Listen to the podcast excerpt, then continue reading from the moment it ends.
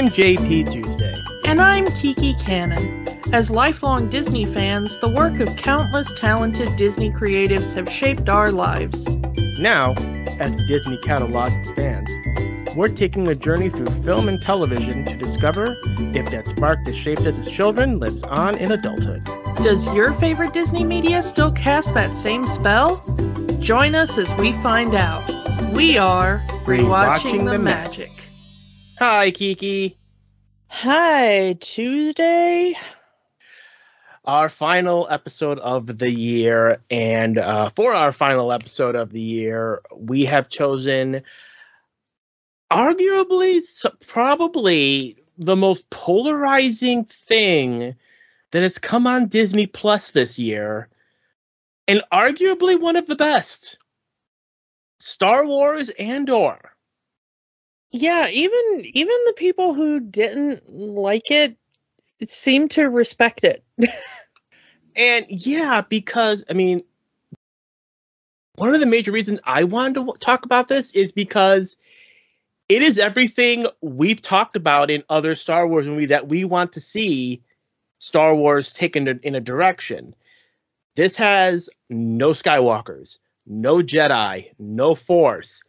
It is showing us what everybody else is doing while the Skywalkers are being Skywalkers.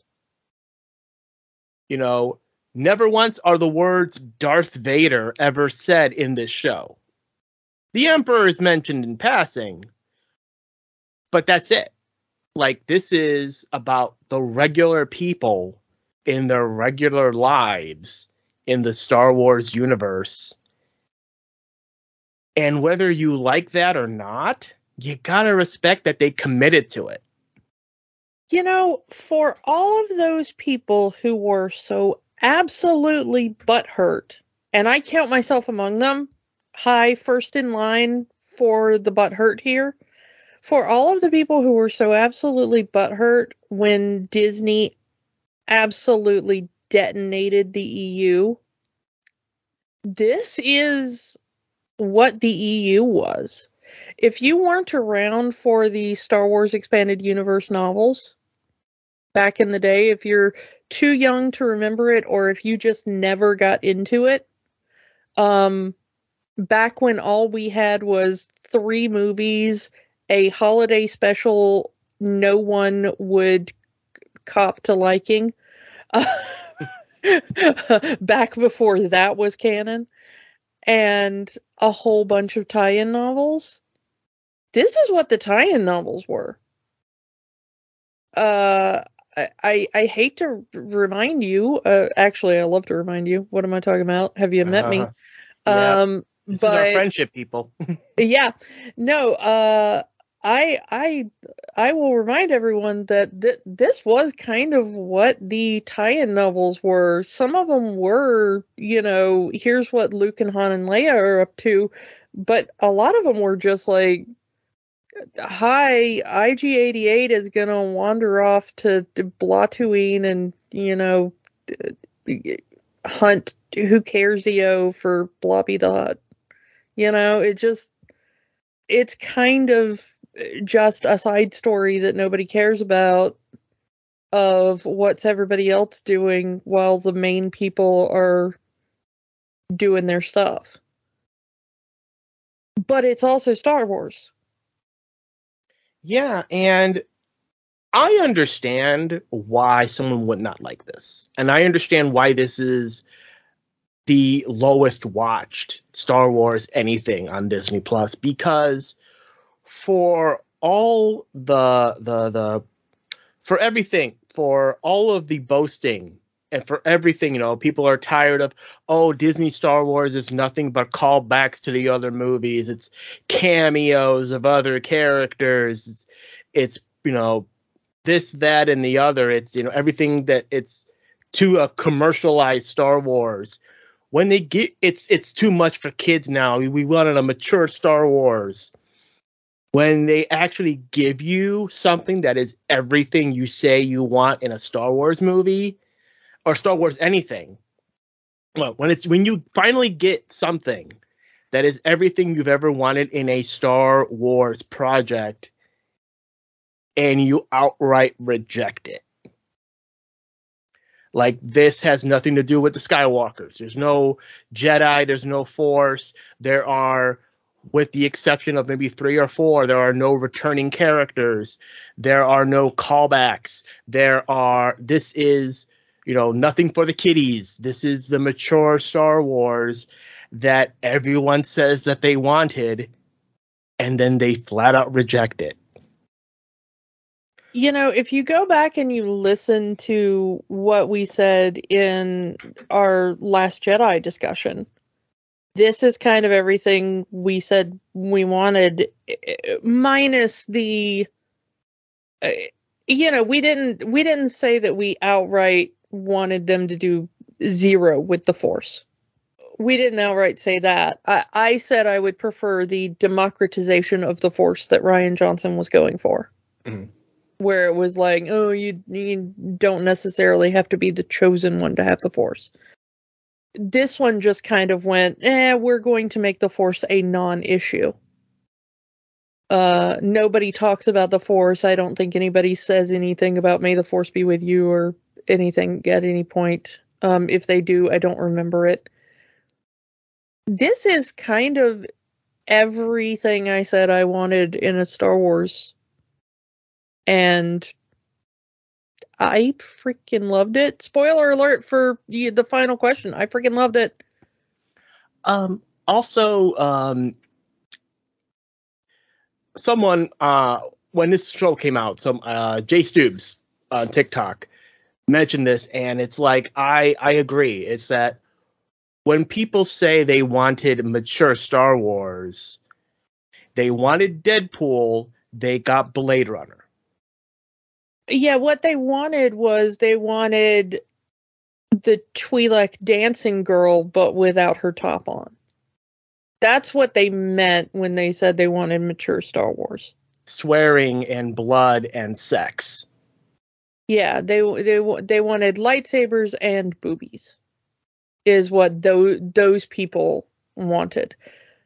But when you know the when the creators of Andor, uh, you know, uh, well, you know, cre- creator because it seems to mostly be the passion project of Tony Gilroy, and bless him for it.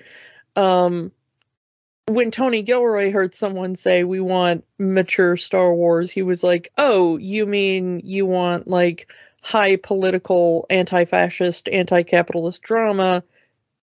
And I went, "Yes, please. That is exactly what I want in my Star Wars."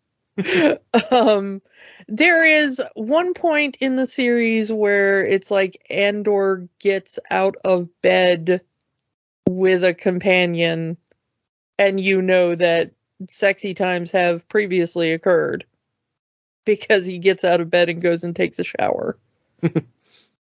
but that's kind of end of sexy times, you know, like that's kind of the sexiest thing that happens. And the fact that they acknowledge in the first episode that there are brothels because the the first episode is just Andor going into a brothel and looking for someone. So the fact that they acknowledge that at least on that particular planet there are brothels. It was hinted at in Book of Boba Fett. They just did not use the word brothel. Yeah. Um and, this this one I mean that is very definitely where he is. You know exactly that's where he is. They are not dancing around the fact that he is in a sex work establishment. Um the woman he is talking to is a madam or a prostitute of some sort that is you know, I mean it's immediately apparent. But at the same time there's no gratuitous nudity. This is not game of thrones in littlefinger's brothel. You know? And I think that's kind of what people wanted too. They wanted Star Wars meets Game of Thrones.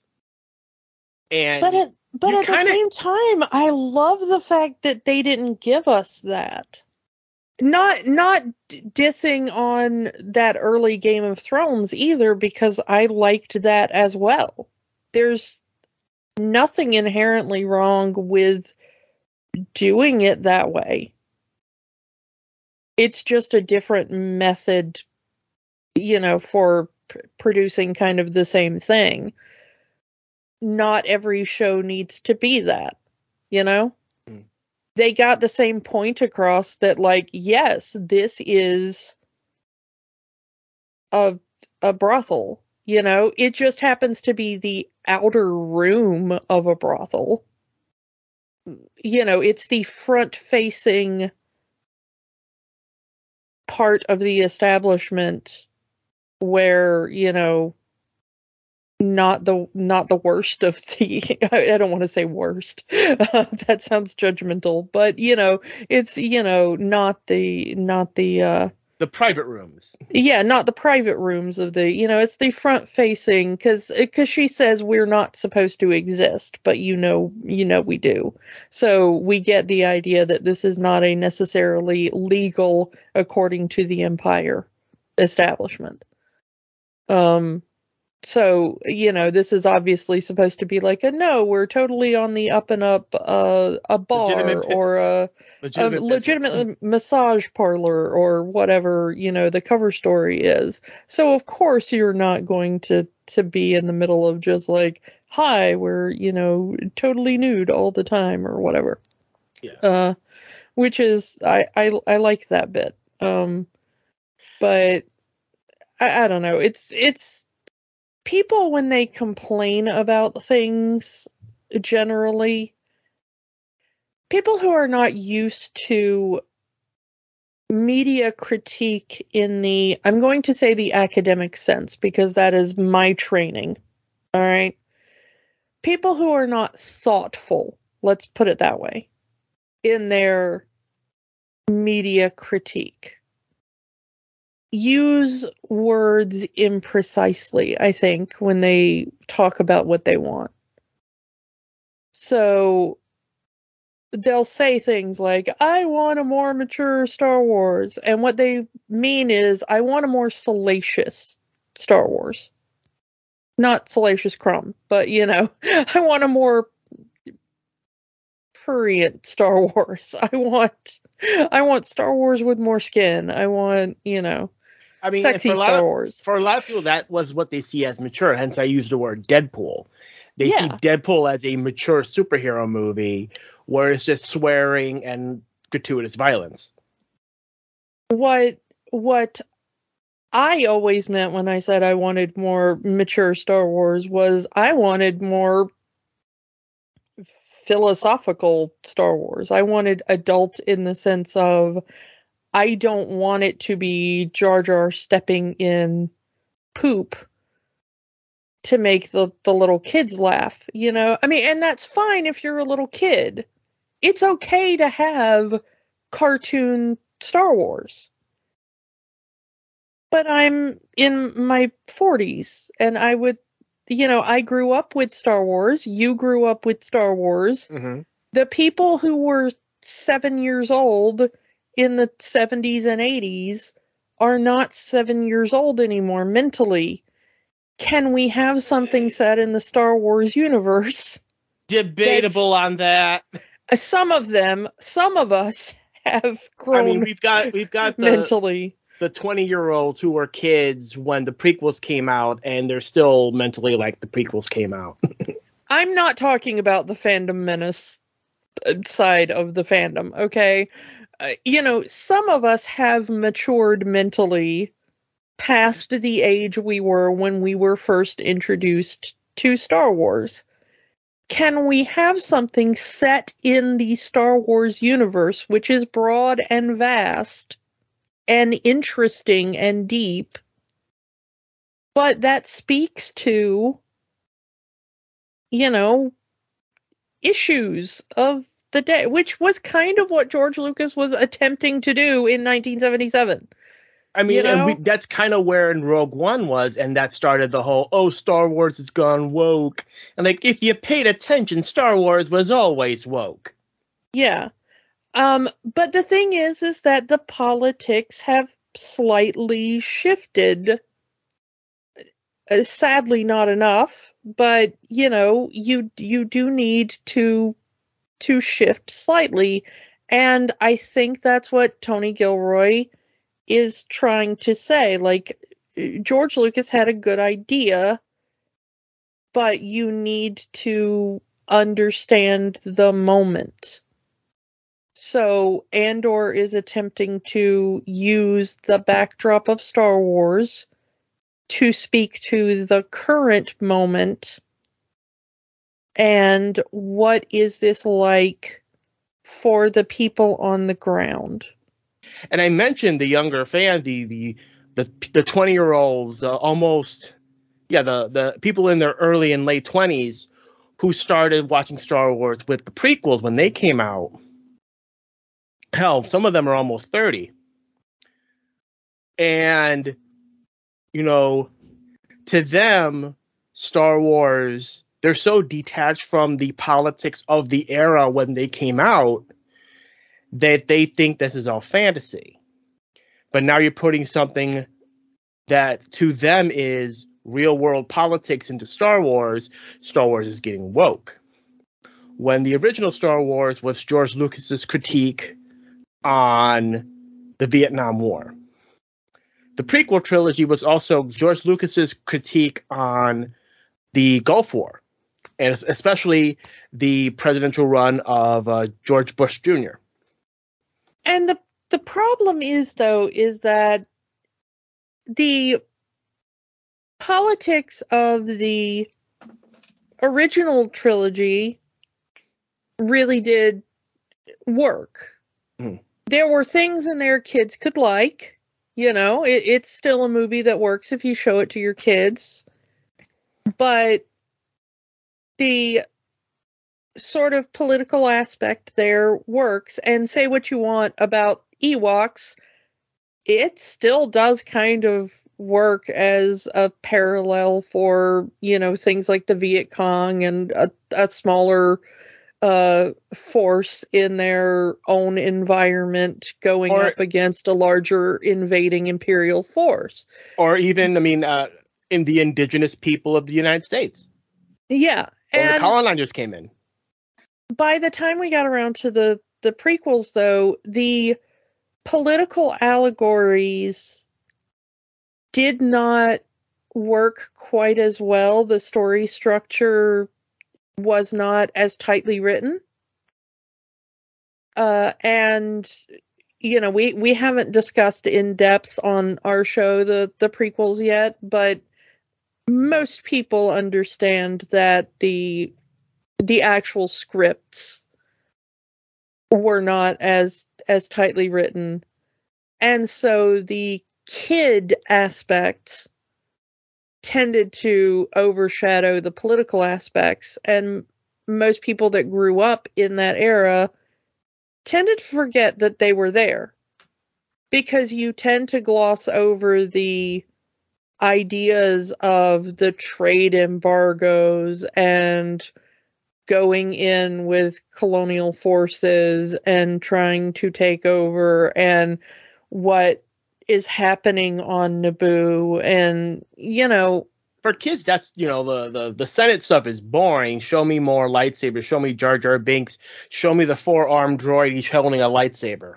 Show me the pod race. Show me yeah. the yeah. Yeah. Um, so you forget what it, the movie is kind of saying about things like slavery and things like the balance between the indigenous peoples on Naboo and you know all this kind of stuff. So it it it breaks down a bit and I think there's an entire generation that kind of lost the plot literally in the what Star Wars was trying to say. And unfortunately, we've only talked about the middle movie really in the Disney trilogy. It was uh, because of the way they changed directors and changed tacks in the middle of what they were doing. They did not have as coherent a storyline going through.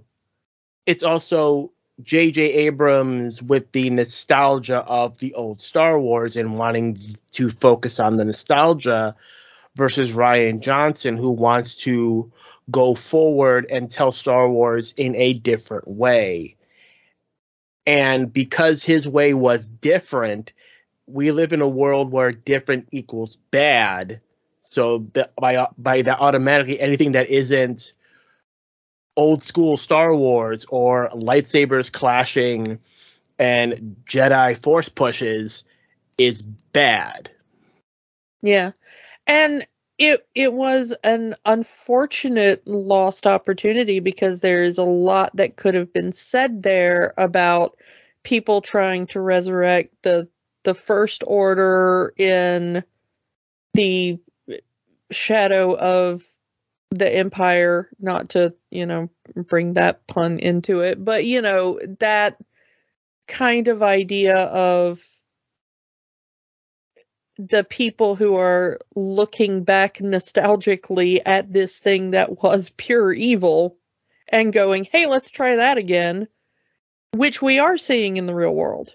Yeah you know of these people who are who are looking back and going like hey you know that thing that everybody decided was a really bad idea let's try to do that part 2 and everybody going like we thought we were done with that. What are you guys doing? In the You real know? world is you know in the real world it's like we had a war about this. The whole world was involved in star wars is we had a war and the entire universe was involved Yeah, eh, we had a galactic war about this. We thought we were done. What are you guys doing? You know, which is, I mean, it's a perfect parallel, and Star Wars is the exact right environment to talk about that. And instead, in the real world, we let those voices bully them into just about facing right at the point where they were making the perfect point which we talked about in our last Jedi episode.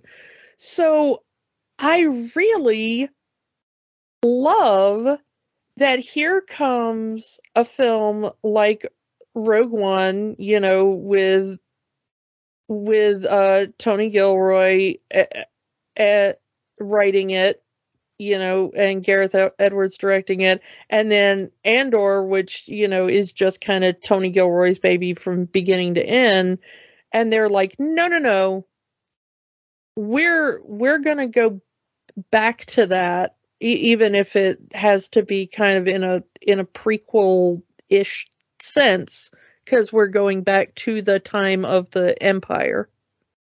Mhm. And we're we're going to talk about this from the ground up. And i absolutely admire everybody who was in this because the rogue one idea which we haven't gotten to talk about the movie yet and i i hope we we will was just based on that one kind of throwaway line from Mon Mothma in the first Star Wars film. When it's like, we got the Death Star plans, many Bothans died to bring us these plans, you know. And it was like, well, how did the rebels get those plans? And somebody went, well, let's make an entire movie on how did the rebels get those plans. And for a lot of people you know a lot of people including people we know close friends of ours thought that is the dumbest premise for a star wars movie who cares and it ended up being one of the best star wars movies Yeah, and also it was, you know, people were had been asking for years and it's always one of those, you know, nerd things where people go, you know, shut up, who cares? It's just a plot point. But why would the empire build the Death Star and then have such a massive flaw in the design? And the movie answers that question of, well, why is that design flaw there? And it turns out that yeah there's actually a reason. And honestly you can love the movie or hate the movie but i kind of like why there's a design flaw there. I like the the reason that the movie gives for it being there. Mhm. Um and so the idea of of the movie and just being the spoilers for Rogue One because you can't talk about Andor with without spoilers for Rogue One. So, you know, and of course, it's going to be spoilers for the entire Andor ser- series season 1. Um so, you know, jump out now if that's not what you want. But the uh you know every single person in that film dies horribly. I mean, it is a downer movie. And it, and not just heroes, but the main villain. Basically, every character that we follow in this movie dies, and it's a nice way of showing war. That yes, people die. The good guys die. The bad guys die. Everyone on the front line dies. But but the the point of the the film is that finally they do get those schematics to Leia and Leia's final line is that with their deaths the the rebel deaths at least are the ones that brought hope. You know, the imperial deaths are there they are seen as so pointless and such a waste because they are absolutely unnecessary. They are thrown away by their commanders. The man who spends his entire the entire film building the Death Star is left there to be killed by the Death Star. He could have gotten off the the planet. You know, they could have have pulled him off the planet but they just leave him there because he's no longer needed. Yeah. He he's he's performed his function. He's now superfluous to the empire, so why even bother? It's a it's a waste of manpower at this point. Just leave him there to die, which is the point of the empire.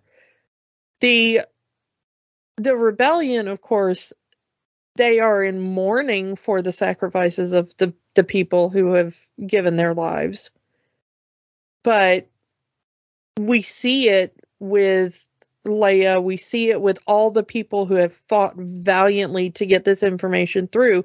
And of course, we as the audience who have seen the films that come after this chronologically, we know that this bit of information will eventually bring down that very weapon.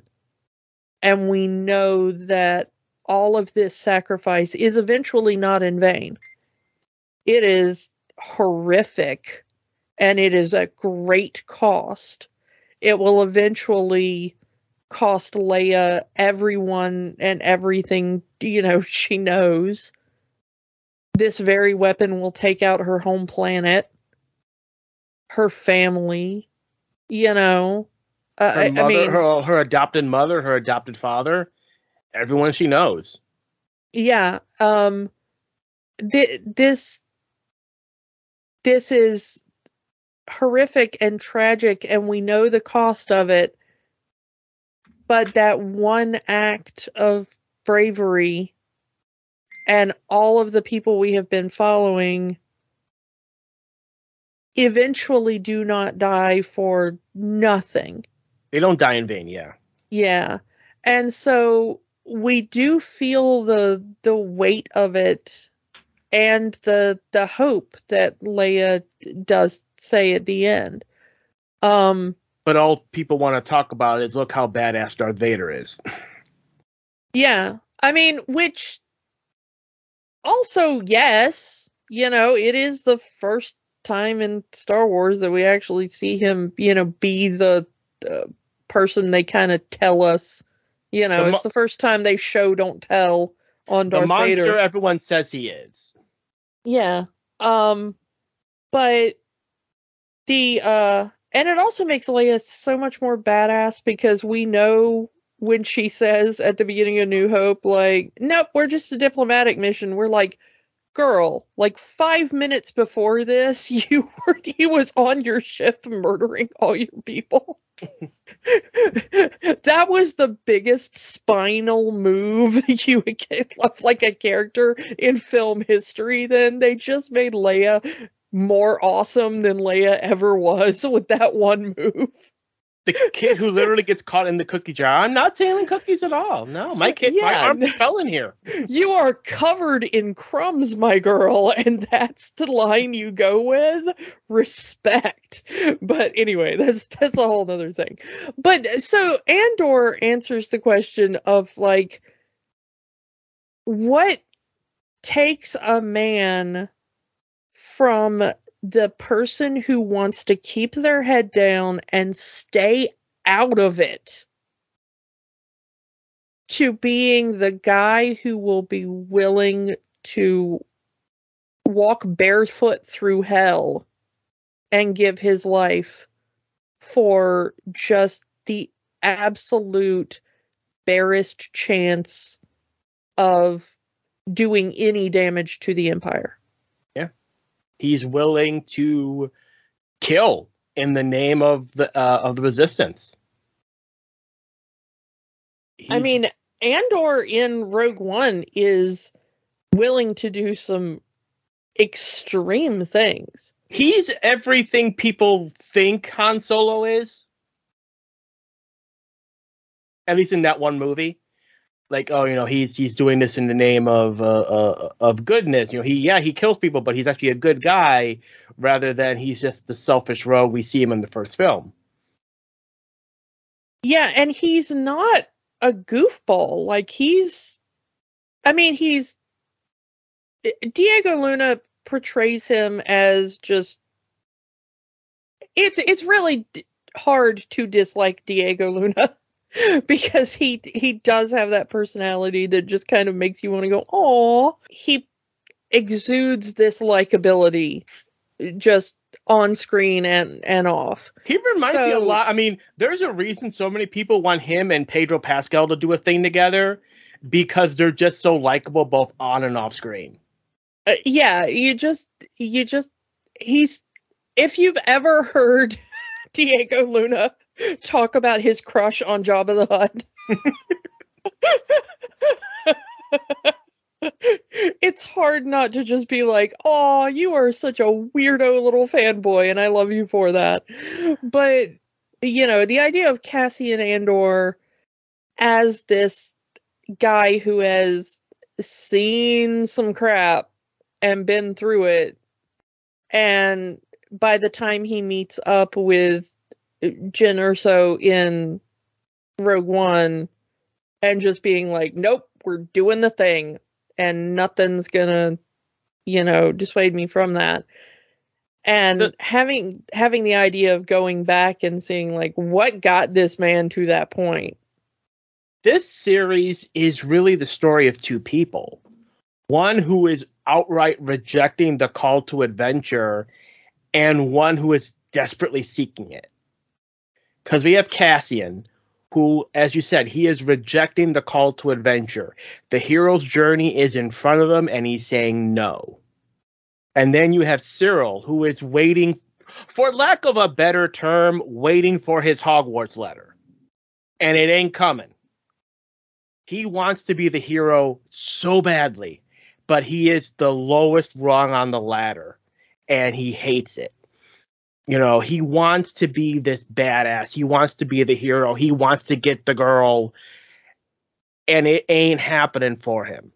And he doesn't understand why. And I love that opposite dynamic between the two characters. Well, he is those two characters, you know, when you've got Cassian Andor on the rebel side for lack of a better word, you know, uh, which Andor is not initially. And then you have this rent a cop Syril Karn who is just the absolute epitome of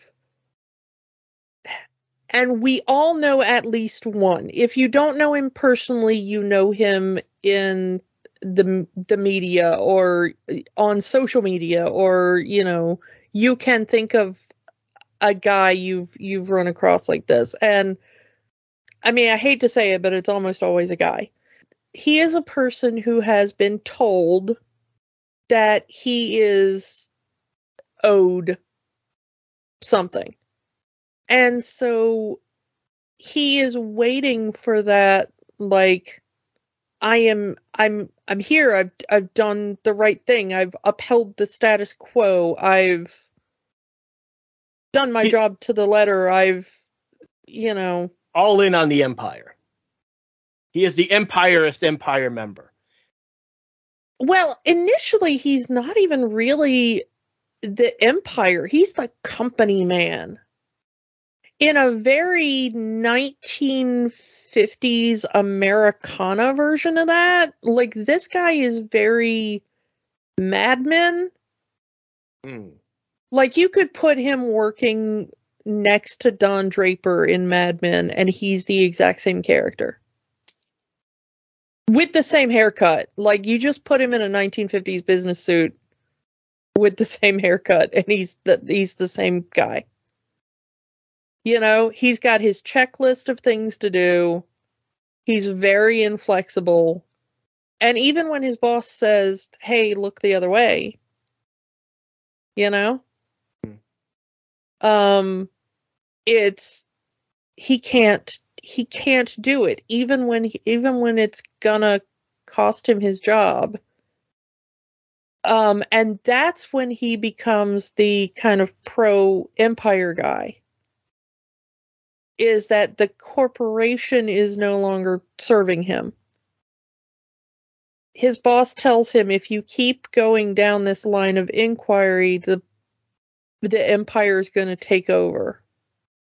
The the corp is no longer going to have the the authority here. The empire is going to come in and take over Well, maybe And they should. and Syril's going to be like well if you're not going to enforce the rules maybe somebody else should enforce the rules like let- go empire and i think that's kind of where he goes all in but the the problem is is that fascism as an ideology is a death cult of a snake eating its own tail.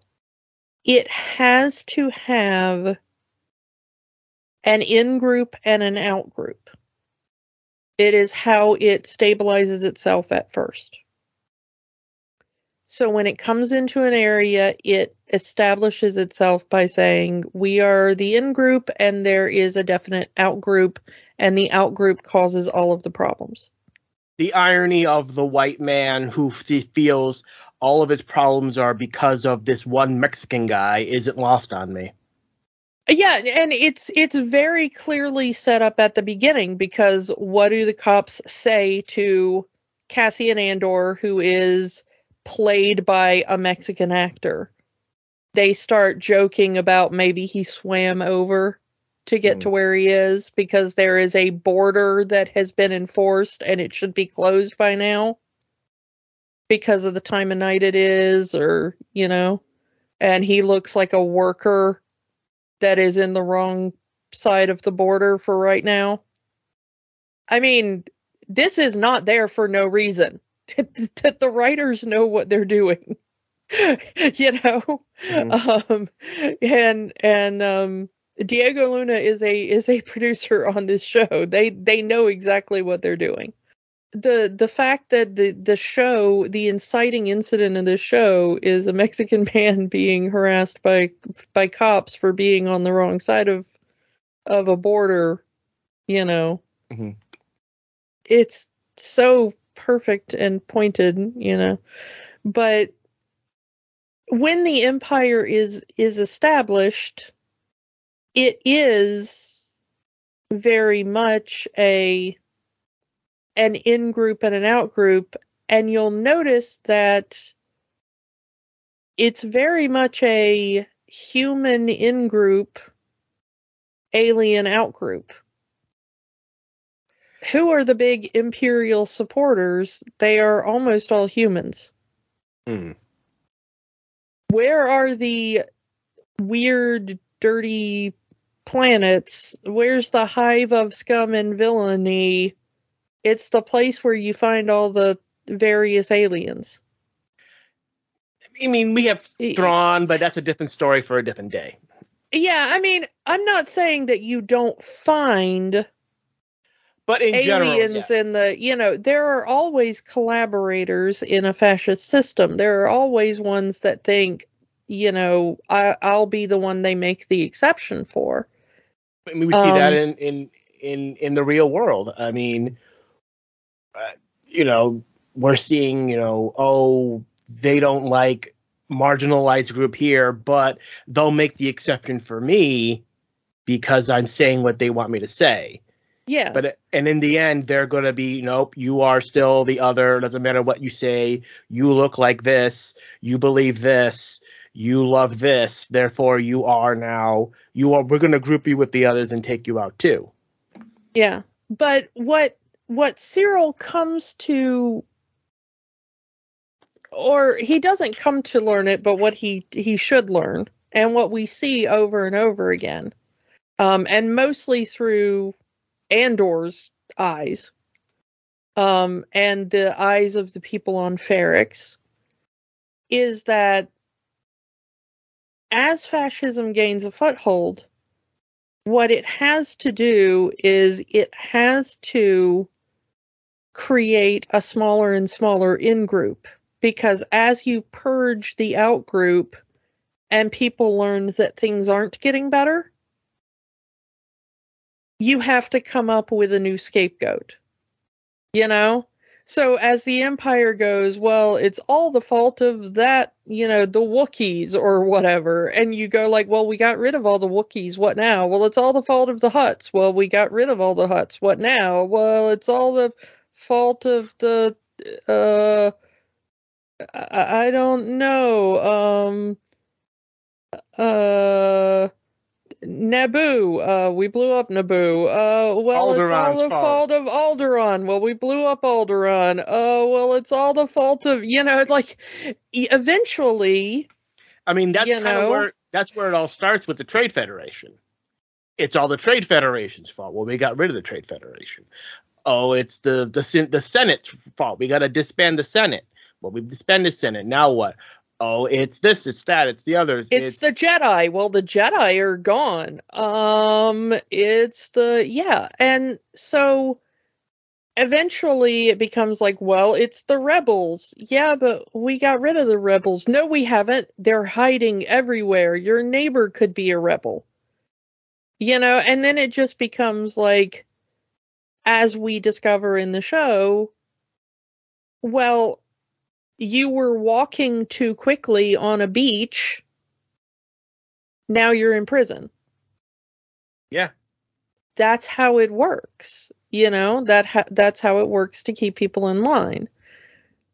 So it doesn't matter how much Syril Karn works and toes the line and you know he has that moment of breakdown in front of Dedra where he screams, you know, I was the best at my job. I'm I'm the good little soldier boy. I'm I'm the best investigator. And she's like, yeah, whatever, it doesn't matter. Nobody cares. You know everyone and that's something that he's get gets told by everyone he works with his super his, super, his supervisor. Yeah no one cares that these two guys got shot.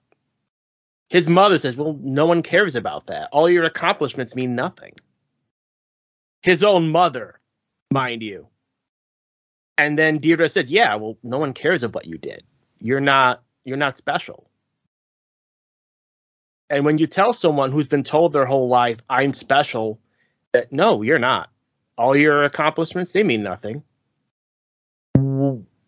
He doesn't know how to handle that. You know, And he becomes a cog in the machine and he hates it. I'm destined for great things. You know, his you know, he loses his job as a cop. Oh, now you're an office worker. You're a drone working in a cubicle. well, this is not where I'm supposed to be. I'm supposed to be special. I'm supposed to be fighting the good fight. I'm the good guy. I'm the hero of this story. And I think that that is what is possibly the best subversion of the show is that Syril Karn is the believer in the great man theory. He's the believer in all of the Joseph Campbell stuff that Star Wars was built on. And the chosen Cassie, one, he be- yeah. yeah, he believes in the chosen one idea. He believes in the hero's journey and he believes he's the hero. He believes in the call to adventure and he thinks that these two cops getting killed are is his call to adventure. He thinks even, that even when Dedra is the princess, you know? Yeah, even when he saves he saves Deirdre, beautiful uh the way it's shot is the same shots that you would see in these kind of movies where the couple kiss and you can see her just completely frightened like no this is not happening. And yeah, look- she is so disgusted. And uh, she wants to she wants to vomit like right at the end because she can see he wants to kiss her. And she even says i suppose i should thank you. Because that is the thing she should do. He did save her life. He shouldn't have been there in the first place but he did save her life but he's also her stalker yeah, and she's like, "Well, technically, I guess I should thank you because I'm not dead, but at the same time, like, you know, get the hell away uh, from me. Ugh, you're touching me, and I do not like that because you are a creepy weirdo, and you have been stalking me outside my place of work, and that is absolutely not allowed. And oh, you know, so." Let's take this moment to actually pivot towards Deirdre, played by the amazing Denise Gough, Where does it go? Uh, I'm not sure. but her story is like you want to root for her because she is you know we cannot listen to you for you are woman and we are not going to give you the time of day so you want to root for her because she is a woman in a field dominated by men but at the same time, she is also all in on the empire. Go fascism, rah rah rah. And she ends up being like the main villain of the of of the of season one. It doesn't matter if you're a girl boss, sweetie. You're still a fascist. like you know, it's like we don't care. You're still evil. It's the the problem there of you are, you know, she is also not the hero, but she also knows she's not the hero. Unlike Syril, who thinks that Syril thinks he's Luke Skywalker. Yeah. That's the part he thinks he's playing. He thinks that, you know, that this is this is his great, you know, thing, you know. But she she kind of knows where she is in the story. Like she when she's there to to torture Bix eventually and everything, she's like with the sound of screaming children. Granted, yeah. thank you for not playing that in the show and keeping it straight to the headphones TV show. But Well, I think that that is one of the most brilliant things ever is you're kind of told vaguely what it is that it is the the screams of dying children of some alien race that have some kind of psychic sonic something. And that it does something to a brain that they're not sure. And this being Star Wars, you kind of figure that it probably has something to do with the Force or something. Mm-hmm. But they never say that outright. They never it, say exactly what's going on, and I think be, it's it, brilliant. It might be the holotapes of uh, Anakin's babysitting job. yeah, who knows? But it's basically the aftermath of a genocide because that that's what they say. They were like, "Oh yeah, as we were cleaning out this this thing, you know, this planet, uh we were just taking records for posterity and when we were playing them back, we noticed that it did things to people." I mean, that's Um, what, I mean, you mentioned Jedi. Like, it might just be the f- recording, the audio recording of Anakin in the Jedi Temple. It might be. Well, Mm. no, they specifically say um that it was a specific planet and stuff. I mean, they they give they they, also give more specifics. They also lie. Yeah. so you know. Ooh, ooh, moving on. But the thing is is that there is kind of a real world basis for this because there is a torture technique that has been done to people where they have kind of played awful things like this, you know, Mhm. of of horrific violence being done to people as a torture technique. So there there is kind of a basis to this. And the thing is is that if you if you tried to replicate that I think whatever you came up with of like, oh, make me the audio screams of dying alien children or something. I think whatever you come up with is going to be weird and goo- goofy in a in a way. And so I'm glad they kind of didn't do it, Mhm. but bravo to um Bix's actress uh Adria Arjona who um Yeah, you don't hear I- anything, but you see the her face start twitching, tears start forming in her in her eyes, and then she just lets out this blood curdling scream. and you also see her later when when Andor comes to rescue her, you know. Completely um, broken. and she yeah. is yeah she is not the same person but you know i i had i had run into her before because she's in the good omens tv series as anathema device uh which is one of the main characters. Uh so uh, seeing her on this is a completely different character. When those two characters meet you know and you- you've got Dedra and and Bix up against each other, and Dedra is just like, "Yeah, I I know, I know I'm evil. I, I know exactly what I'm doing." Any of that minor goodwill from seeing her be kind of crapped on by her her bosses in the empire, you're just like, uh, "Yeah, no, no, no empathy anymore," because even if you want to be like, well, you know, she's just trying to, you know, hold her own and in a system that's not built. It's like, no, she she knows exactly what she's doing.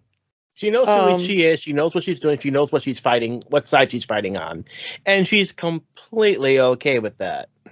Yeah, and her objection to Syril and his attentions is not that he's an evil little dweeb. It's that he's beneath her on the the ladder. You know, it's like He's a loser. yeah, you, have, is a you haven't loser. made it to my level. You know, up your evil game, dude. It And, is like- is kind of where she's at. Like if you know, we know we are we are getting a season two. That's kind of where I want to see his character go. I want to see how e- how committed to being evil he is, for the sole purpose of. I mean, yes, having this loser guy try to be as evil as possible to get the girl is hilarious and shows how pathetic the character can be. No, I don't. Because here's here's what Syril is is to me. And this is why I I liked the portrayal of Syril. I mean, you you can't like the character of Syril, of course, and nor should you. And if you find yourself liking the character of Syril, please go seek therapy. But what I thought Andor excelled at.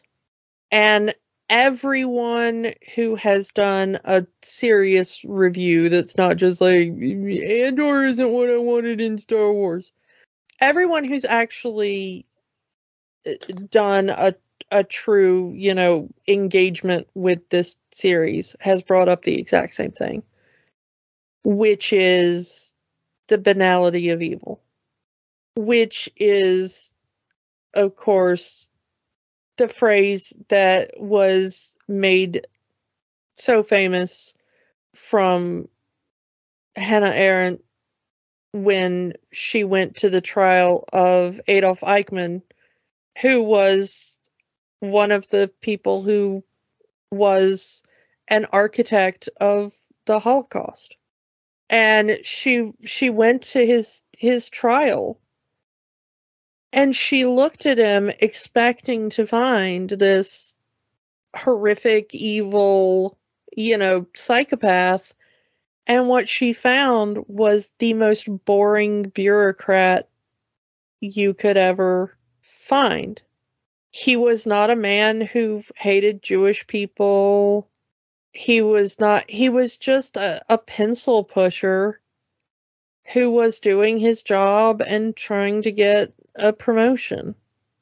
And she looked at this absolutely boring man and realized that that's what evil needs is just the most boring people to just keep doing their job.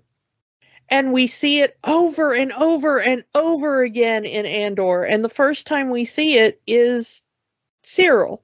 He is the most boring man in the world. He is a guy who gets up every morning and eats his cereal and blue milk and gets hounded by his annoying mother and puts on his suit and he goes to the office and he pushes a button and he wants to you know tick all the boxes on his checklist and he kind of pervs on the girl that walks by him in the office who doesn't want anything to do with him. And he thinks that he's owed everything because I'm a nice guy. We we haven't mentioned, but uh, Kyle Soller plays him amazingly well. And yeah, but he is the most boring guy in the world who believes that he is the main character of the story and we see it in in in real life. You you mentioned it mostly online. People who just say the most boring, basic stuff, but they think it's profound knowledge that they're the first person to ever think about this thing. It's like, no, you're like the 12th person in the last hour who posted this factually wrong BS statement but you believe that it's true, you believe it's real, you believe that you are the special one, that you're the main character of the story, and that everything should revolve around you. That's Syril. Yeah. And Syril is by far not the only one. I mean, the judge that sentences Andor mm-hmm. is just another bureaucrat. I mean, barely looks at at Andor as they're doing it, you know? It's just like, oh wait, the sentences have gone up again. Oh, that's that's annoying. Oh well, you know, stamp, stamp, stamp. Six years. And I love the fact that the guy they're looking for, they already have in prison. Yeah. But the thing is, is that we know in very short order as the prison storyline progresses is that that six year sentence is actually a death sentence because of the way that that prison is set up to work.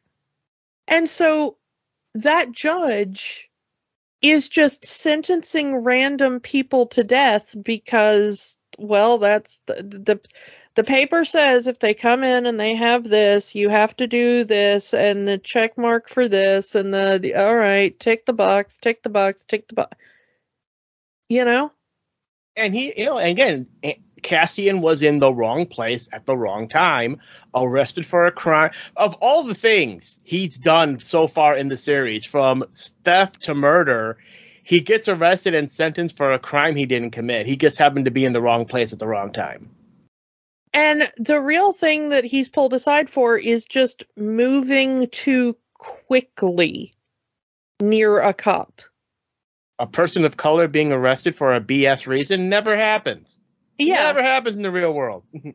And and the thing is is also that cop not particularly evil just probably got told by the supervisor you know it's like a sand trooper or whatever you know it's like hmm. but basically just acting as a cop that day it, it was just told by the supervisor like well it, you know everybody here is on vacation so nobody's going to be running so if you see somebody running they're obviously up to something take them in for processing and it's a K2 unit that gets him. yeah It's granted, it, we don't know if this is K2SO, but it's the same model, obviously. yeah Just, just yeah, mwah, perfect. yeah Not voiced by But- Alan Tudyk though, so which No. that would have been that would have been a little too on the nose. the thing is though is that every single guard in the prison they kind of have a small idea of what's going on but they're just checking boxes and doing you know Mhm. basically the day that we're recording this the news broke that a woman in her 90s has just been sentenced for her part in a in a concentration camp. She was a secretary at a concentration camp and she has just been sentenced for war crimes.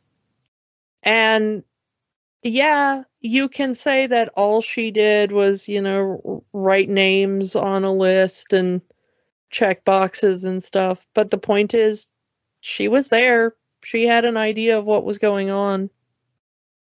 And she was sentenced in juvenile court because she was a teenager at the time. And she had just been hired to, you know, for stenography basically. She was just writing, you know, notes on paper. But she was there and she was part of it. And she's in her 90s now. And every single person you see that's there working on the side of the empire no matter how small a part they're playing they are they are guilty you know Mhm. because that is what we decided and that is eventually what probably i mean we we don't I don't think we've covered it fully in the the canon of Star Wars of what happened in the the New Republic, but it's probably kind of what what happened in the New Republic as well. Is that you know there has to come a point where just doing your job is not an excuse. Yeah, You know? I mean, I mean, I mean, we saw that out of after World, World War II. I mean, you mentioned it. A lot, so, so many people said, "Well, they were just following orders." Just following orders isn't an, an excuse. And that's why this is the first Star Wars project to actually show the impact of deaths.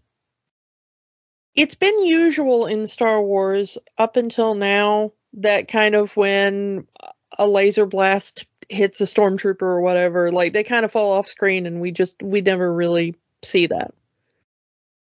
But when you get to things like the prison episodes and you have the prisoners making their escape and you have the prison guards fall, the camera lingers on the bodies of both the prisoners and the prison guards.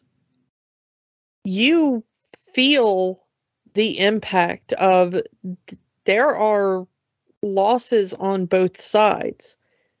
But the only side that you are meant to feel empathy for in the loss is the prisoners.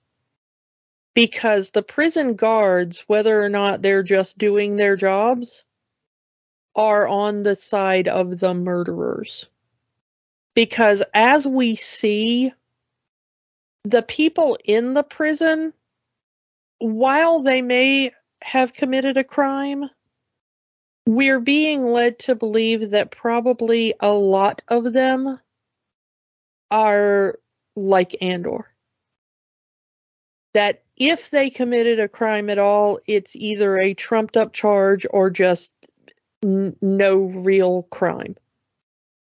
Um, Andy Serkis, who is the standout in that that prison uh, episode arc, That that speech he gives with the one way out, one way out. That's amazing. yeah, I mean, give him all of the shiny gold trophies for just that, you know. Um, Andy Serkis has been in Star Wars before, but this is going to be the thing he's remembered for in Star Wars.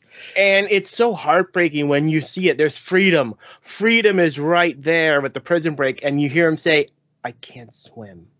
Yeah, but they uh, they asked Andy Serkis in some interviews, um, "What do you think uh, Kino ended up in prison for?" And he said, "Well, it's never in the script. Um, Kino is just a guy in the prison in the script." And he said that he talked it over with Tony Gilroy and Tony Gilroy allowed him to kind of come up with a backstory. And according to Andy Serkis, Kino Loy was put in prison for trying to unionize his workplace. And the Empire didn't like it. It explains how he kind of falls into that kind of a supervisor role among the other prisoners. Yeah, and that that he probably was just doing the job he did on the outside, on the inside, and that he fully believed because you are led to believe in that prison storyline that Kino is is the bad guy. He's the one that Andor is going to have to take down in order to escape. because he fully believes in the in the prison system. You know, I'm only have a few more shifts to go, and I'm going home. All Yeah. these people, and the realization. go ahead. I'm I'm It- going ahead of you. I'm sorry. Oh no, but but I I I th- I, I see where you're going, and you're right. I mean that moment when you know the the other prisoner um whose whose name escapes me but the older dude when they when, When he they dies? uh, euthanize him no i mean he doesn't die they they kill him outright Well, he, he has a Um, stroke. They don't have the equipment to to help him. So the best they can do, at least that's what they say. And the best they can do is just make his death as painless as possible. Yeah, so they they euthanize him instead of giving him and the other prisoner tells him like I'm not a doctor. I I administer euthanizing drugs. That's that's what we do. If you have a if you have a, some kind of medical problem here, they just euthanize you and dispose of your body because you You're know. no longer worth anything. You're you're Yeah. your worth it's done. Uh, interestingly, there is a fan theory that the feeding tubes are a Soylent Green situation. Ugh. I, I yeah, yeah, Taking- that taking- that Taking the bodies of these dead prisoners and reusing them. yep, that is that is a that is a very heavily believed fan theory. I'd buy it. Even if that was not the intent, uh, I could see I, I could see the I could see him adopting it. Like, yeah, sure, that sounds believable.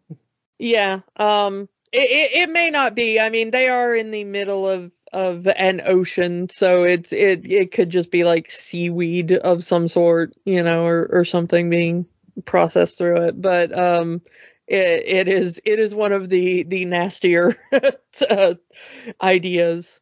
Uh, but but and then they they find out that when they heard about the quote unquote depopulation of one of the other floors, that it was because one of the guys got released supposedly and then cycled back to the exact same floor he was on instead of moved to another floor. I and think, it gave I up think, the game I think the point is when the when the prison he was supposed to go to a completely different prison, and then they screwed up and send him back to the same prison he was just released from.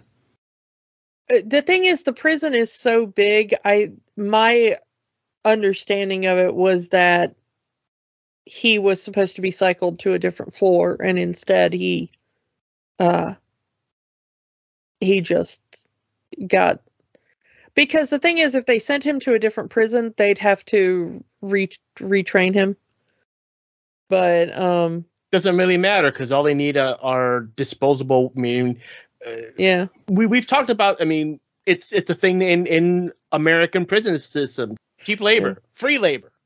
In some cases, these prisoners are not are not getting paid for their work. Yeah. You know, uh, so it doesn't really matter what prison he is or what he's doing. They just need someone to be on the line, and it, you know they'll train them for a day and they'll do the thing. And the the another kicker is that they're making Death Star parts in this prison. How did Andor die? yeah Yep. I, The- that's, that's another moment right there. Yeah, and the the thing is though is that the entire point of of Andor and I I love it. The entire point of this first season is over and over again seeing characters talk about that the only moral stance is to fight the empire whether or not the fight is winnable, whether or not the fight is dangerous for you personally, whether or not the fight will eventually lead to your own death, whether or not you will live to benefit from the fight. Over and over and over again, every single character that we are supposed to like and empathize with on any level is somehow they embody that same idea. Kino is one of the best examples because from the moment he has that epiphany, that this is a death sentence and no one is getting out. And he turns to Andor and says, I, you know, that, that there, there are never more than 12, you know, and you've got that, that moment of realization that like, okay, he's on, he's on our side now. Mhm. When he makes that change, he knows that there is one way out. And he knows that way out is to swim. And he knows he can't swim. So from that moment, the prison break is not on his behalf. He's doing it to get other people out. Yeah, and part of me wants to know what happens, but maybe they should keep one of this one of the answer one of the unanswered questions of Star Wars. Because either he jumps and drowns or he stays there once they get all the systems reset and he's he's stuck in there for the rest of his life. So The- I I don't want them to answer that question of what happens. I mean, you kind of want to see Andy Serkis again because it's Andy Serkis. Yeah, but I but but I I agree with you that it's it's probably best unanswered. But at the same time, what a what a potential waste of Andy Serkis to never see him again in that part.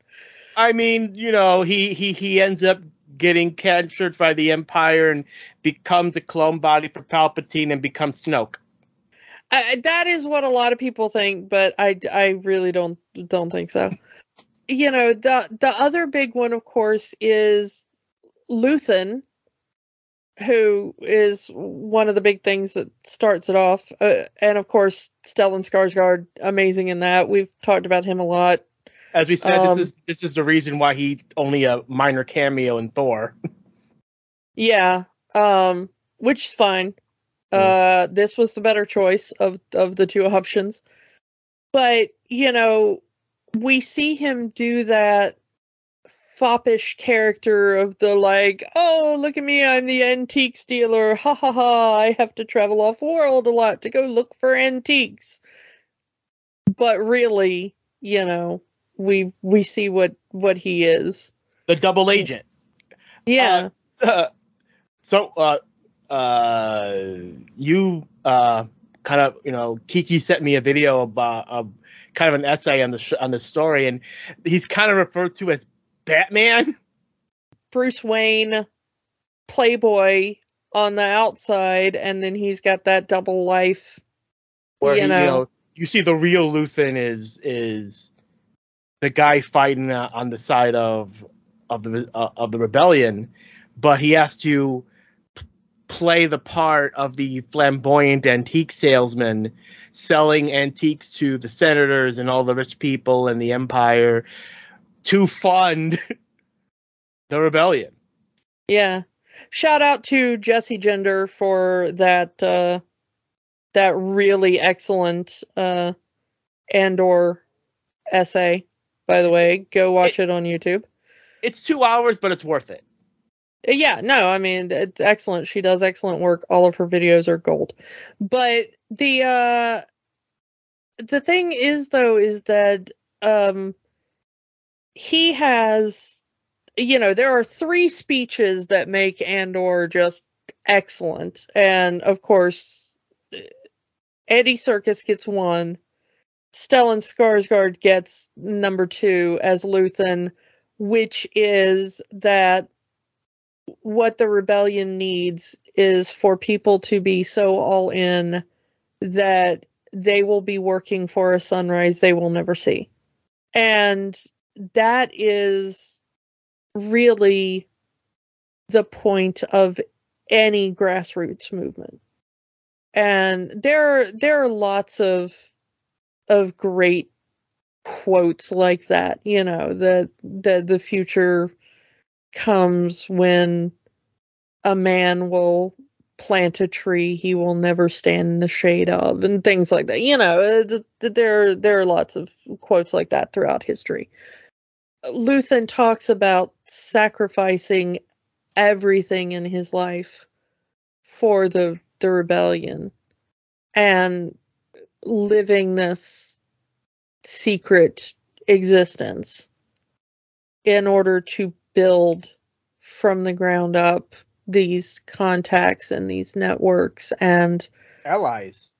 all these allies and stuff. And we see the beginnings of it with Mon Mothma, which Genevieve O'Reilly finally, after all these years, gets to properly portray. Um, not not just a cameo in in one movie. Well, I mean, the thing is, is that she got her first chance all the way back in episode three, And it was cut. and and George Lucas cut her out. Um, so she was supposed to be Mon Mothma all the way back in like 2005. Um, and then they brought her back um i mean they they put her scenes back in for like the the dvd or something you know where it's like oh here's some d- deleted scenes. So you kind of could see her. But then they brought her back you know when they needed mon mothma for rogue one they were like well let's let's get her to do that. Um but it was really just relatively quick. Um And she's And then- done Mon Mothma for some of the animated stuff as well. yeah But then then they brought her in to to to voice that. But finally, she really gets to do the character in this series, and it's brilliant.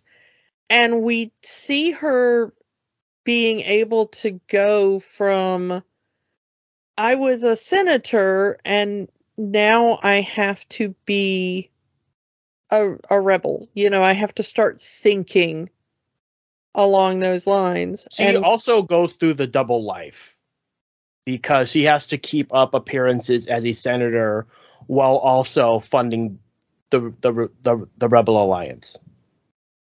Well, it's not even we the Rebel Alliance yet. I, uh, it's it's still in, in, in its infancy. It's not even an, an alliance yet.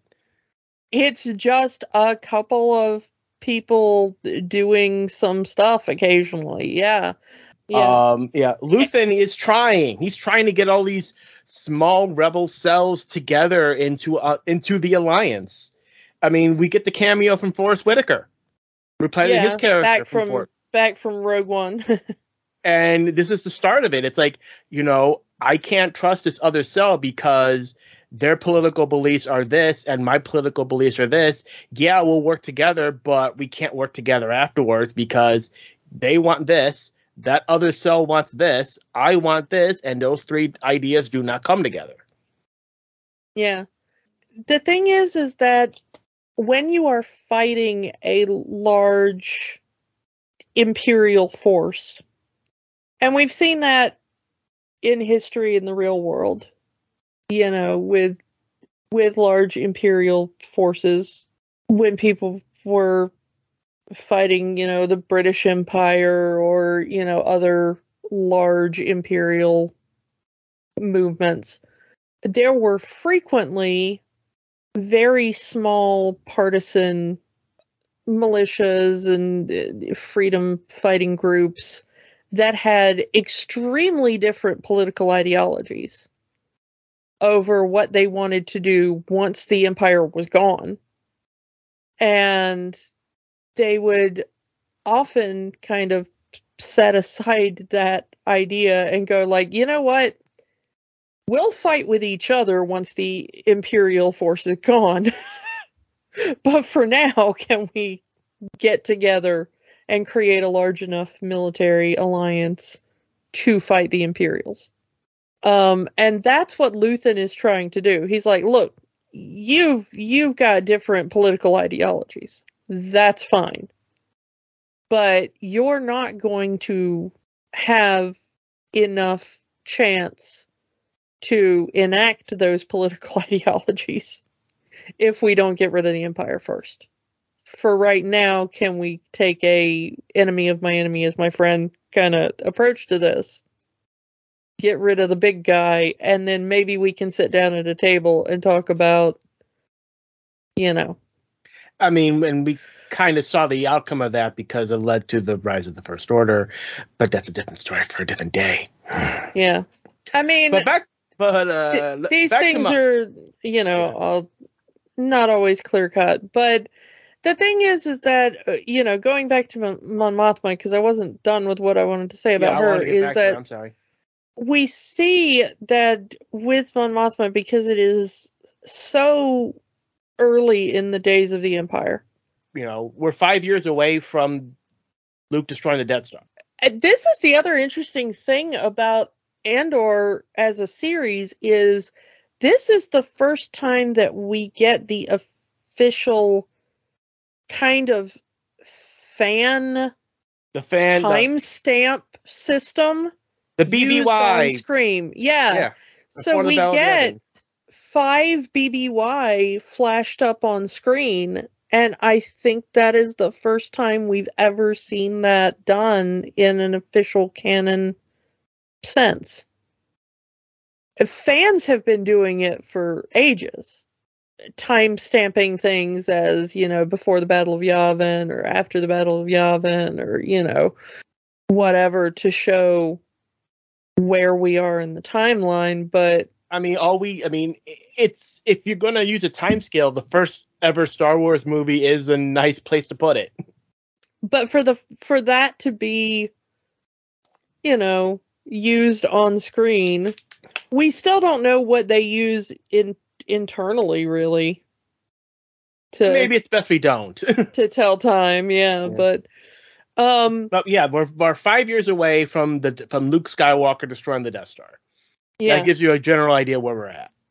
and it's so you know we're we're not that far into the empire having power mon mothma as a senator is has finally become disillusioned with the empire with emperor palpatine and has somehow gotten involved with Luthen and with his rebellion. So she's also somehow still has some level of faith in the system, but also knows that she also needs to work outside of it. Well, she knows that she still has power and influence, which is a thing. I don't think she has any faith in the system anymore. I think she knows that she has connections I mean, we even see her, her keeping up appearances, but she still. I mean, we, we even see her try to gain some allies to not very good results. It Doesn't go as well for her as it goes for Luthen. Yeah, but the the thing that we see is that as this is her first dipping of her her toe into it she is not good at this at all uh she has not been good at hiding that her money is disappearing To the point where she has to start throwing her family under the bus for it. She starts this story of her husband having a gambling addiction, which explains why her money's been disappearing. And her husband's like, "What? What are you talking about? What gambling problem?" Oh well yeah, the yeah. thing is You're on Can. We get a reference to Canto Bight. Yeah, that is one of the the few kind of I I don't want to call it fan servicey things because simply referencing that other places exist, I'm not sure is technically fan service, but um Fan service to the movie most most of the fandom hates. yeah. Um the thing is is I think that he does have a a gambling habit. I just don't think he's lost the the money she says he's lost, of course. Um but, but she's still throwing him under the bus because she kind of has to. She oh yeah, put it, th- she- that that part is a lie. she is putting everything her own family at risk because you know like luthen said you have to be all in The most interesting thing that I see about her family, and I I like that they've kept this in there because it's not just part of how she helps the rebels, you know, but it it's also kind of once again a statement on the political situation is that we have uh Mon Mothma's daughter. Yeah um mon mothma's daughter who has become sort of disillusioned with her mother as mon mothma further goes into keeping up appearances of her political career and also keeping the secrets of her working with the rebels her daughter falls into religious cultdom as a way of rebelling against her mother.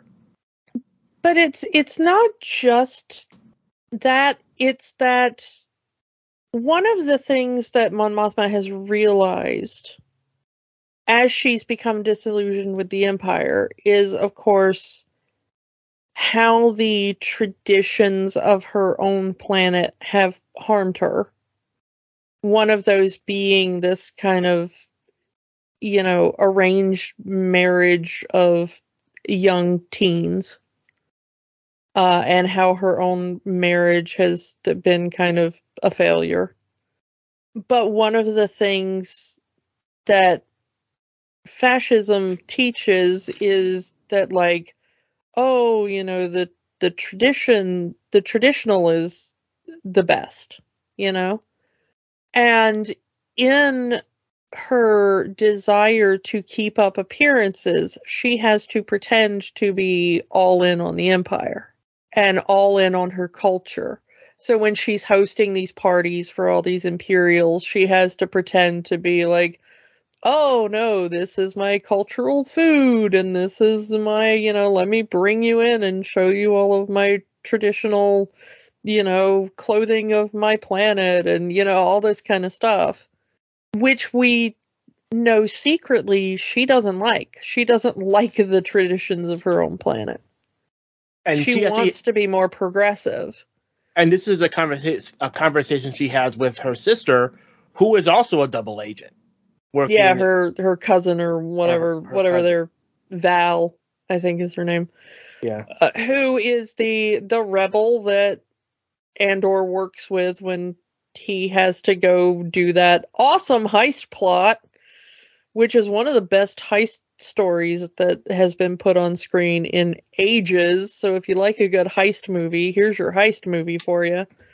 The thing that she and Vel talk about is that they both want a more progressive stance for their planet, um, Chandrila they don't want her daughter to be pushed into a prearranged marriage. They want her to, you know, have free choice. They want her to know.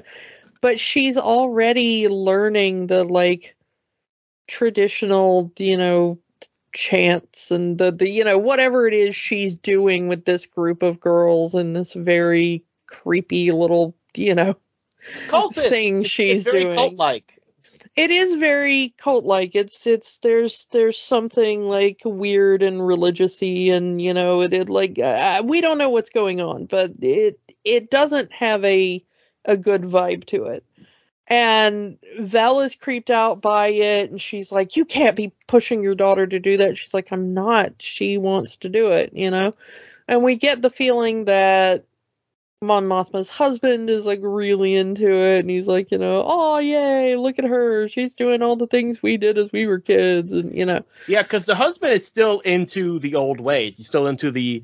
While Mon Mothma is very progressive in her views, her husband doesn't seem to be as much. We find out that because she has to, to hide all this money and figure out a way to keep the imperial tax collectors off her backs and and also just appear to be exactly as shady as all the other imperial senators because there is a certain level of grift and underhandedness that you are expected to have as an imperial senator. Um, I mean, um, we we've seen that in, in the prequels, and I mean that yeah. was that that was kind of one of the reasons why Padme was trying to they were trying to assassinate Padme. Yeah, is that she was kind of on the up and up and wouldn't wouldn't uh, take the bribes and everything. You know, so you know, Mon Mothma is kind of expected to be in bed with certain kind of uh, underworld uh, people and everything, but those connections come at a price. And the price for her particular connections is an arranged marriage between her daughter and this underworld boss's son. I really hope that in season two we see more of the banker who's helping Mon Mothma. Mm. Because he's played by Ben Miles, who I absolutely adore. Him and Mon Mothma have such good chemistry, and I really want them to like be a couple. I want her to like, you know, throw her husband under the bus because he's kind of a tool, and he seems to be all in on the Empire. And I kind of want Mon Mothma and Ben Miles' character to just to be like, you know, run away together and to have rebel adventures. You know, you you feel really bad for her because it is costing her her her family, but at the same time, that is the point of this series is that not only will fascism take everything from you if you go all in on it, because we see what it's taking from the people who are following it. Mm-hmm. You know, the people who are who are all in on the empire are not happy people. Yeah. I mean, do do do Syril or Dedra look happy to you? They'll they are not te- leading fun lives, you know? they'll tell you they're happy, but they're when when the doors are closed and they're looking in the mirror, they're not. Yeah, I mean, I love that while the show, like all Star Wars, I mean, the Empire looks so slick. You know? Imperial uniforms look so slick, and they're so, you know, everything the Empire has is so shiny and chrome and you know and, and- like- and that is and that is why so many people like the Empire. Uh, fans like the Empire because they have the shiny toys. Versus, Oh yeah, the aesthetic is great, you know? The point of the series is that the only ethical position for any of these characters is to be on the side that says, I do not care what it costs me. Every breath in my body has to be a statement of, I will fight this. and Mon Mothma tries in the Senate. He tries it the bureaucratic way by trying to at least say, saying, "Hey, maybe we shouldn't let the Empire have this much power. Maybe we should reel them back a bit." And then what? Every other senator turns their lights off. They're not even listening to a word she says. And that is, and you could see how much like she's trying to get her words out, and they're saying we're not listening to you. She and she talks about uh, uh, Uh, uh, you want to talk about like kind of really obscure fan service and again it's not very fan servicey because not many fans actually know about it. the thing she talks about in her speech is a nod to like one of the video games i think i'm having trouble remembering exactly where this comes from because i i did i did have it in my my brain and now i'm forgetting but her speech is a nod to i believe one of the video games where it's a genocide that is mentioned briefly where the empire ends up completely wiping out the entire population of that planet she's talking about Hmm. and it's like an extremely obscure thing that's mentioned in like one piece of Star Wars media that like nobody really remembers. But the point is is that the thing she is talking about is if you look into the backstory of it absolutely horrific. And they're not you know? Mhm. and Andor mentions the genocide of multiple peoples and or species over the course of this one season including Andor's own planet uh, this is a nice uh, segue because uh, I did want to get to talk to ab- about this one other character.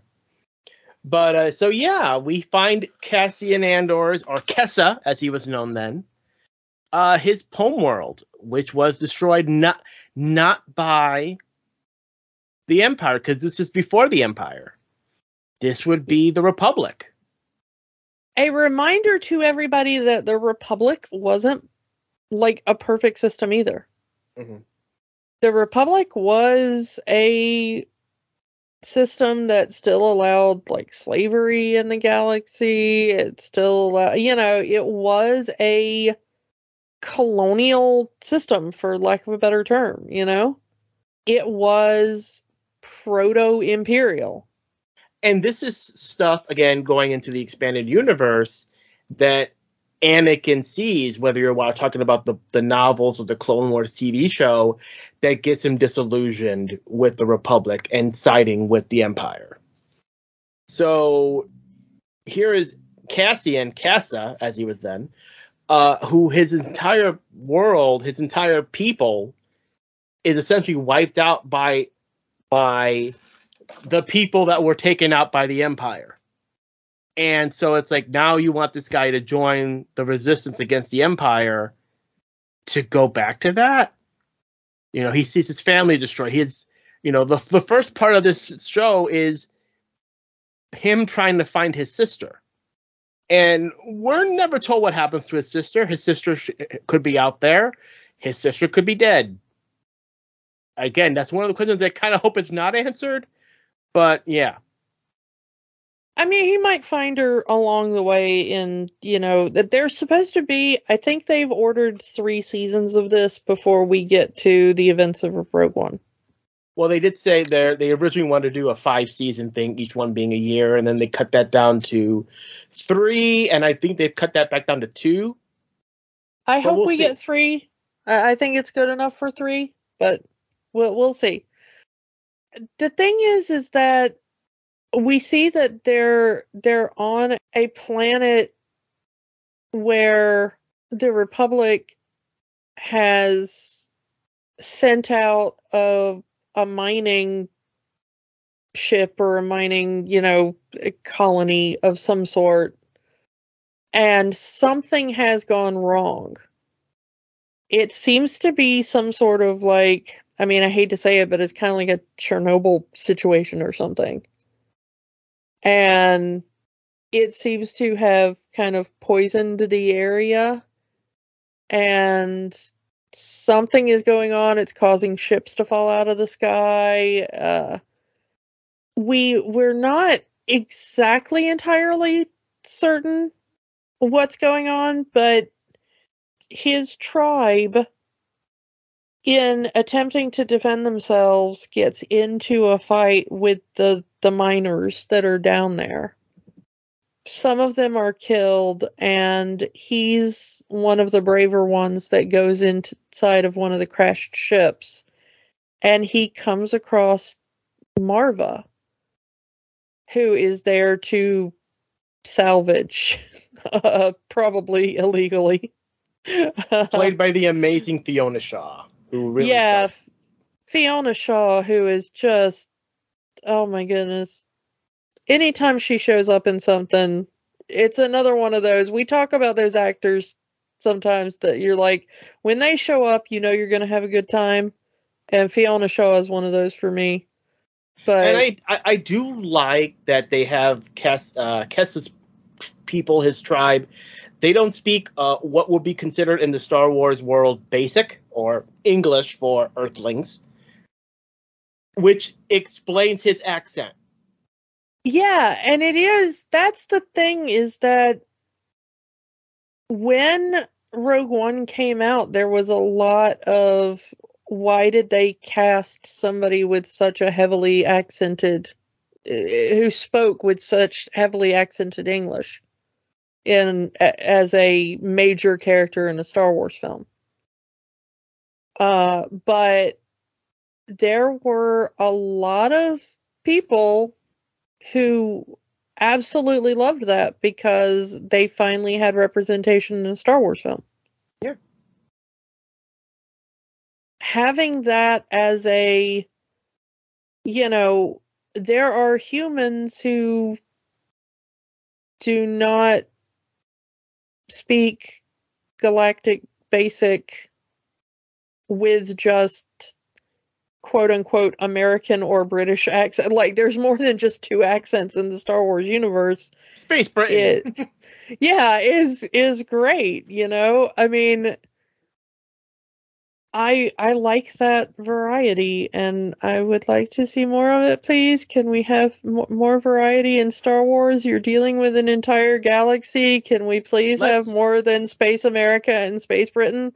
I mean, Lucas tried with Space China, and we got some heavily uh, racially insensitive accents. Yeah. But, you know, I would you know, and of course, you know, Stellan Skarsgård's in in this here, so we've got Space Sweden but but um, which I which I am also cool with. But um when we're doing sci-fi, can we even if it's an allegory for things, can we please have the wider range of humanity? I, I can deal with an accent, thank you. I I, I think most people can. A, a lot of people deal with it every day. You mm, know. I mean, that's part of the fandom menaces thing is that this person has an accent, or you know, the fact that there are black people and Asian people and Latino people in space. But that's a different discussion for a different day. Yeah. But let's get back to Marva. That's really one of what, The, what, yeah, what I the, want the to talk Marva about. thing that that I like is that she immediately realizes that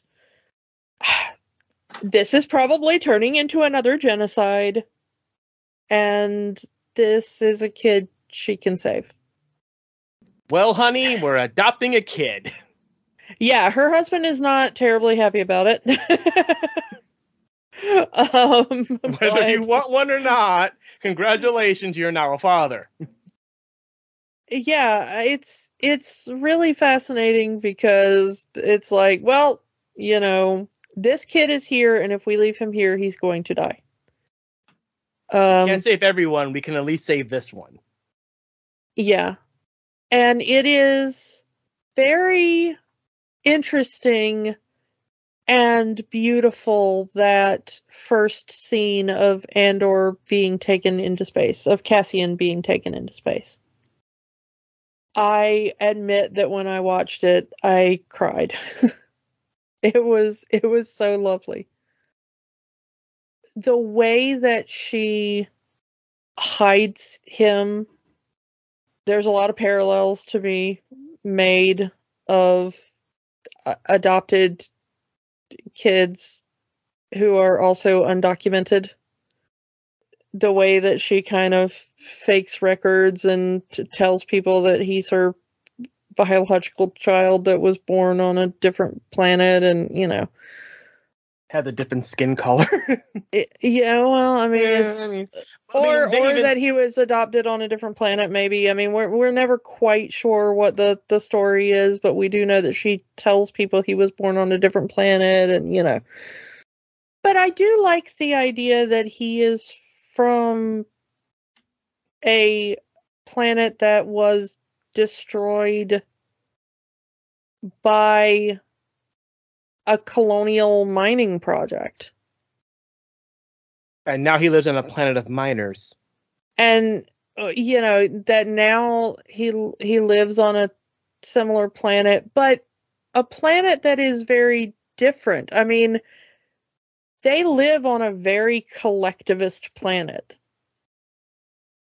They live on a clo- in a close knit community they have very deeply held traditions but not in a bad way not in a fundamentalist way you know, it is a very much a way to uphold the community. And we see when Cassian leaves his planet and goes to these other planets, how the Empire is systematically wiping out other similar groups. We see during the um the Aldhani plot The heist, yeah. the heist plot that they're the people of Aldhani are being wiped out in this very slow motion genocide. They're not being violently murdered. They're being culturally murdered. They're being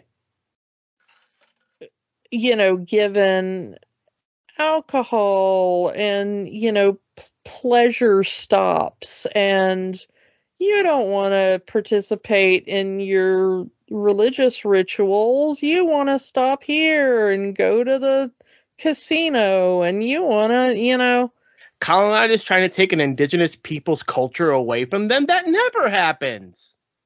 Yeah, no, not at all. Especially not with alcohol and gambling. You know, I mean, it's like, I mean, it's so on point. Some of these things you might as well just flash a neon sign on screen.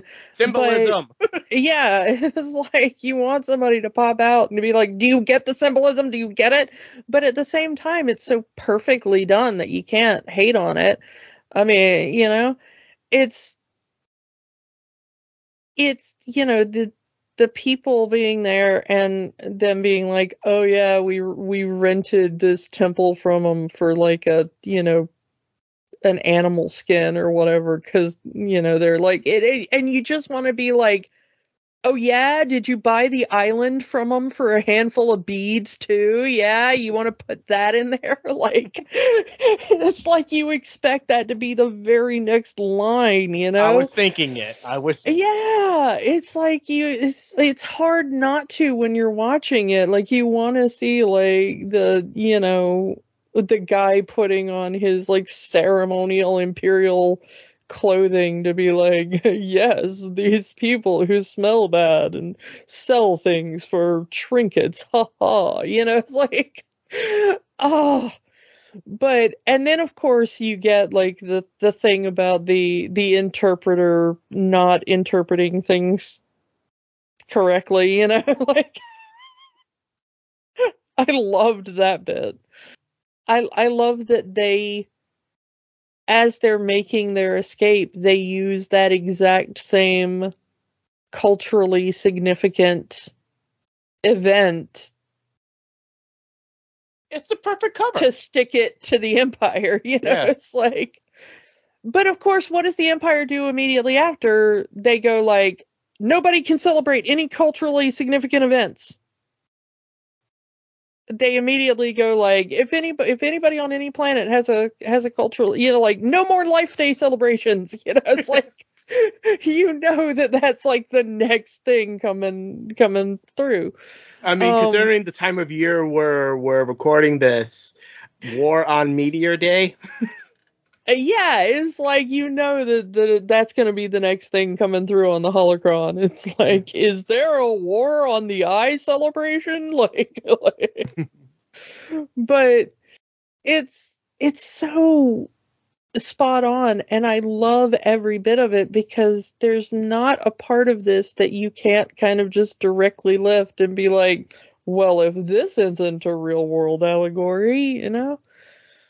But the point that I love is that we said there are three speeches. You know, you got your Andy Serkis speech, you got your Stellan Skarsgård speech, and then right there at the end of the season, you got Fiona Shaw to just finally bring it all together and be like, if you didn't get it by now, here's Fiona Shaw in a giant holographic projection to spell it out for you in kindergarten speech. How many people get get to give the eulogy at their own funeral? Oh man, don't you want to just like, you know, record something now and be like, this is my Fiona Shaw speech for my own funeral now? Fight the Empire. Oh, fight the empire. This speech, I want this thing uh, played at like the end of every baseball game. at the end, of, like I want And- this and- thing I mean- to I mean, uh, played at like Yeah, and uh, and you know, uh, the symbolism of for people, you know, when when when their people die, their their remains, or ashes are turned into a brick, and that's the brick that start. I mean, it's it's literal. I mean, it the video you you, you show me, it's literal Stonewall. It starts with a brick, and it happens to be the brick with Marva's remains on it, and she wouldn't have had it any other way. Yeah, I mean, it's, you know, when I die, throw my ashes in the face of a fascist. That's all I want. Like, just t- take my ashes and throw it in the nearest fascist face. That's, that's, that, that will be the best capper to my life. I guarantee you. like like Cassian gives her the option, like, come with me. We'll leave this planet. And she says, No, I, I can't leave. Where are we gonna go? because we saw what happened to her husband. yeah. and that's one of the biggest tragedies of the show is her husband clem uh who who we see in in flashbacks only because by the time of the series he is already dead was trying to stop some people from rioting and was mistaken for being the guy who was causing the riot a, a man of color being mistaken for doing some rioting That you don't happened. say Yeah. And and for the fact that Marva is the one that actually technically it is Marva because it is her remains that starts the fight, that starts the riot. both in you know, the riot both with her speech of fight the Empire and both with her literal remains being used as a brick. Yeah, and the thing is is that this is also the first and we have to talk about it in with Marva as well because she and Cassian live with a droid. Uh, The greatest droid- B2 Emo. The greatest droid name ever. Yeah, B2 Emo. I don't know. I have a friend who absolutely loathes that name. a depressed droid named B2 Emo. I would rather have B2 Emo than the droid named Leet. Yeah, I mean, I I like B2 emo, but you know, like, you know, it's everything in this show is on the nose, so I don't mind it. This is the reason I like B2 is that this is the first time and I'm I'm even counting baby Leia. This is the first time that a droid is really treated as a fully sentient creature in a Star Wars series. Yeah, it's something because we've seen droids treated like property. Even we've seen, you know, droids have sentience, sentience in the Star Wars universe, and they're still treated like property. Luke gives away his droids to Jabba the Hutt. L three three seven fights for droid rights, and her reward is to be the silent computer of the Millennium Falcon, trapped forever. And that entire that entire plot is a joke. It it is it is a punchline in in the movie. Mhm. It is like, you know, as she's going along going like well can i have some civil rights and you can almost hear the soundtrack going like but um you know like haha droid rights i right you know like the whole thing is there is a punchline and it's like okay but why is it a punchline every single star wars movie has proven that droids are sentient creatures. Every single one. So, how is this not? I mean, this has been a going concern in the fandom since the first Star Wars film. I mean, 3PO gets his mind wiped for really no reason. Twice. Yeah, and it's always done as a, a tongue in cheek thing. But this series, B2 is given, you know, hey, B2, would you mind going home? Can you please? Like, in a way, B2 is kind of treated as a child because it does seem that that is maybe the the level of sentience there that it may not have the the same the programming may not be to like the level of of 3PO or or R2 Well, he's already What- a malfunctioning droid with his stutter. well but that doesn't mean anything about like the intelligence of the unit um and and, and I love but- that like, B2 just wants to go with Cassian. yeah uh, but I want to go on the adventure too. He really is like the little brother. Like I want to go on. I want to go too. No, no, B2, you have to stay here. It's too dangerous. but but other than the fact that that B2 is kind of treated that that maybe he might have the intelligence of maybe a human child which we don't exactly know what the comprehension level of the unit is B2 empathetically and perhaps in rights no one ever kind of seems to say in the series like hey, that's my property. Or I'll trade you this droid, or, you know, get your hands off. And even at the end, when Marva dies, B2 is asked, Would you like to be alone for a minute to grieve? Which is the first time anyone has really acknowledged that a droid might have a feeling of grief over the death of a human that they have been living with. Hmm. And then and then that same person says, "I will come back and stay with you so you will not be alone tonight." And it's not like so nobody will steal you cuz you're a valuable piece of property. It's done as like a hey, I know that a human in your position wouldn't want to be alone tonight because death is really hard. So, you know, if you want a minute to like collect yourself, I'll give you a bit and then I'll come back tonight and stay with you so you won't be alone. And I was really struck by that during that episode. Yeah.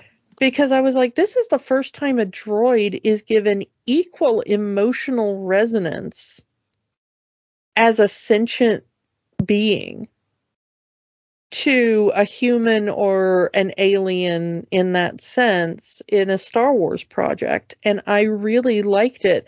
And even at the the end in the final episode where they're escaping the empire and setting up the second season B2 is given equal weight to the other humans that they're you know saving and getting off the planet and Andor's like, "Hey B2, I need you to do this and you know, can you be part?" And B2 is roped into the plans on an equal level to the biological beings that are there. I mean, and to the point where you're feeling while he's playing the hologram and the one imperial soldier is just knocking him over, you're kind of wonder is B2 going to be okay? Yeah, you're actually worried for B2's safety in that scene on an equal level as the people. Because B2 has been given the same weight as a thinking, feeling being. And I will say this Star Wars has always been known as a very toyetic franchise. The that was kind of the whole point of Lucas wanting to keep the rights to Star Wars to begin with, because he knows this is a money making merchandise mover. Try merchandising, merchandising. Where, where the, the, real, real money, money is, yeah. movies made. Yeah. Andor is the least toyetic merchandise driven Star Wars project I have ever seen. You you're not good but the exception of B2, there are no you know, you're not going to get the prison the prison Death Star part collecting play set. Uh, yeah, you, you you don't look at that and go like, "Oh man, I can't wait to have Andor's light set." No, wait. Oh wait, I can't wait to have Andor's cool car. Uh, no, wait oh, I can't wait to have like I mean, there's like a couple of things like Luthen's ship is pretty awesome because that comes out of nowhere. And it's an it's again, it's our one and only spaceship dogfight of the entire series. Yeah, there is no space battle except for that one thing where Luthen just out of nowhere is like, my spaceship got lightsabers because I'm Luthen, the antique dealer. like it's like I that that MC Chris song is weird. Like, like I don't I don't know how that jam goes but uh no yeah that that one is just that's the one space battle. There are there are a few we're not gonna, blaster battles we're not going to get the lego set of mara of marva's funeral Uh, you know, I I want like a I want a B2 that just plays Marva's speech on repeat. Like if if you could be like what one thing from this series could you have? I want a B2 that plays like Marva's speech on repeat. I want that to be my alarm clock. I want to wake up every day with Fiona Shaw being like, "Get up and fight the Empire." you know what today's a good day for? Kicking the Empire's ass. and, and, and, and, and like I said, this is the least toyetic Star Wars project ever. Go back to any Star Wars, you know, go back not just the Disney era, but you know, the Lucas era. Because it's always been about let's sell toys, let's sell a lightsaber, let's sell a, a an Ewok plushie.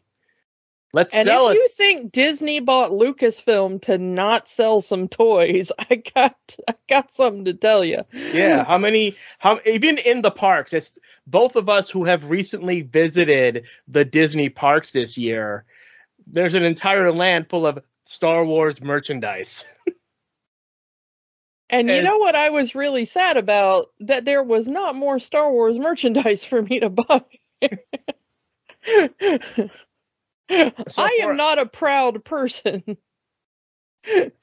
I would have bought more Star Wars merchandise had there been more Star Wars merchandise. I say as I look at my dark saber in the corner. I say as I'm waiting for my Life Day Wookiee to show up in the mail that I got a friend to buy me at Disneyland. Thank you, friend, who is sending me the Life Day Wookiee from Disneyland. But But I am my- not a proud person. I've got a weird kitschy Life Day Wookiee coming for me. but my point is like like like there is very little to nothing in this entire series that you can say they're going to make a toy out of that. And they will. I mean, you'll get your Cassian Andor action figure and your you'll get your Skarsgård action figure. You might even get a Fiona Shaw action figure, but they're not in spectacular costumes and stuff like that. But uh, but that's only because they make action figures of every character, even characters who have no lines in the background. Props to you, action figure of guy holding ice cream maker. You know But- what? I, I will I will I will buy I will buy an action figure of the dude who stands up in the tower and just beats on that anvil all day. Cause that that dude was awesome. But the point, my, again, my point is that Yeah. they they they they did not go into this show with let's make toy, let's make something that can be made into a toy.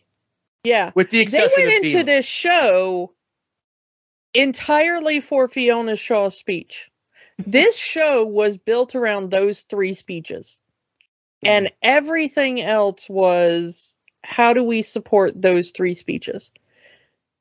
This this show is maybe not the Star Wars we wanted. It might not even be the Star Wars we deserved, but it is definitely the Star Wars we need. Because if there is one thing that we need to hear right now, it is we don't need a chosen one. Guys like Syril Karn who think they're the main character, who think that the great man theory is the thing, who think that they're owed stuff, who think that Joseph Campbell was right about everything. Those guys suck. Those guys suck so hard. And all the the fandom menace losers, y'all are Syril Karn. Suck it. This entire series is here's what it took for Luke Skywalker to be in that X Wing making that one shot.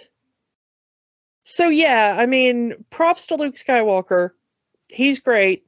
Love him. But look at all these planets full of people that needed to actually make the sacrifice play so that one little farm boy could hit a button and get all the glory. Yeah. And that's the people you need to be praising. And that's the people that we need to be. Like, yeah, whatever. Luke, Luke's the lucky guy in the lucky place or whatever, but okay, not everybody can be him.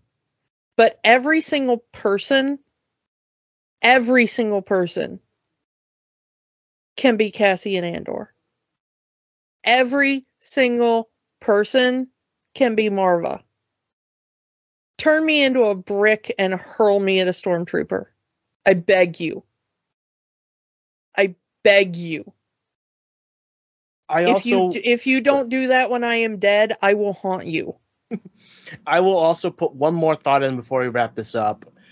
Is that this also breaks from the extended movie feel of the other Star Wars shows.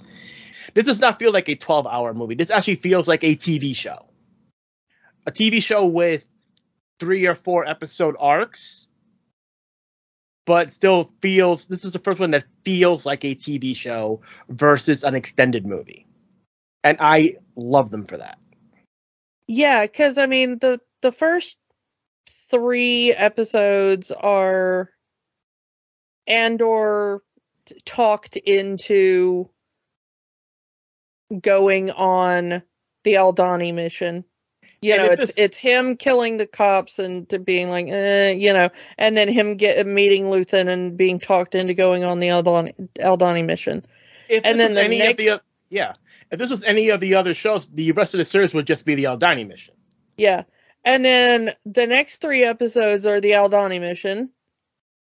And then the next three, uh, the next four episodes, because like the, the episode seven is kind of just the the middle episode where he's like, "Hey, I'm gonna go chill on Beach Planet with all my money from the Aldhani mission." And then you're finding out that like, nope, he gets arrested. You know. And then the three episodes after that are the prison storyline and the prison break, you know. And then the final two episodes are the The funeral. the funeral of Marva and the final riot. And then you've got all these like smaller plots underneath that, you know, what's going on with Bix and you know the the group back on Ferrix and what's And going on with s- with Mon Mothma and her group and you know what's going on with Syril and his mom and what's going on with Dedra and what's going on with you know. But if JJ Abrams had done this show for instance you know it would have been like Cassian Andor gets arrested. What is the secret of the part he is making in the thing you know? And then it would have been like 12 episodes of that and at the beginning you're like he's building a part for the death star. And then I it would have mean- been like 12 episodes later it would have been like he was building a part for the death star boom, boom, boom. I mean, we do get that with the post credit scene, but it's kind of already known at that point. But the thing is, like, the second he gets in there, you're like, he's building a part for the Death Star, and they're like, yeah, it doesn't matter what he's building. the The thing is, is that like, how do you turn somebody who really doesn't want to be part of your prison break into the guy who leads your prison break and gives the bomb ass speech for your prison break? Yeah. you know, like that's the point of that, and it's like what you're building is like that's a post credit scene where you could go like, oh yeah, and by the way, he was building a thing for the Death Star, and you're like, knew it. Like it's cool. It's a tag at the end, but that's not the point. The point is for Andy Serkis to get up and be like, one way out, you bastards! Swim! Swim! Oh, by the way, I can't swim. And then you're like, oh my god, he can't swim, I'm gonna cry, you know? Yeah. like that's the point of that what they're making like if there'd have been like a thing at the end and it was like they're making widgets to make the cereal that karn eats you'd have been like that is just as impactful as if it was the death star part Yeah. because And- it doesn't matter in the end And the fact that if this was any other show And you know, I love the Marvel shows, but if this was a, like, for uh, for example, if this was a Marvel show, the final episode would have been like Mon Mothma and Andor meeting, and they don't in this entire series. They don't even know each other exist yet. That is something I am looking forward to in season two. Yeah, If it And- happens, it, it might not. and the thing is is like it it really doesn't matter because the entire point of the series is it takes a galactic village to even strike the tiniest blow at the empire. And that sucks and it's painful and it's awful yeah but it's important everything these people are doing is the most important thing in this galaxy. I get why this show is not for some people. You know, wh- one of the people I respect most, a, a YouTuber, Steve Shives, uh, put out a video where he talked about Andor wasn't for him. He watched it. He did not particularly he was not particularly compelled by it but he still put out a video talking about why he respected it.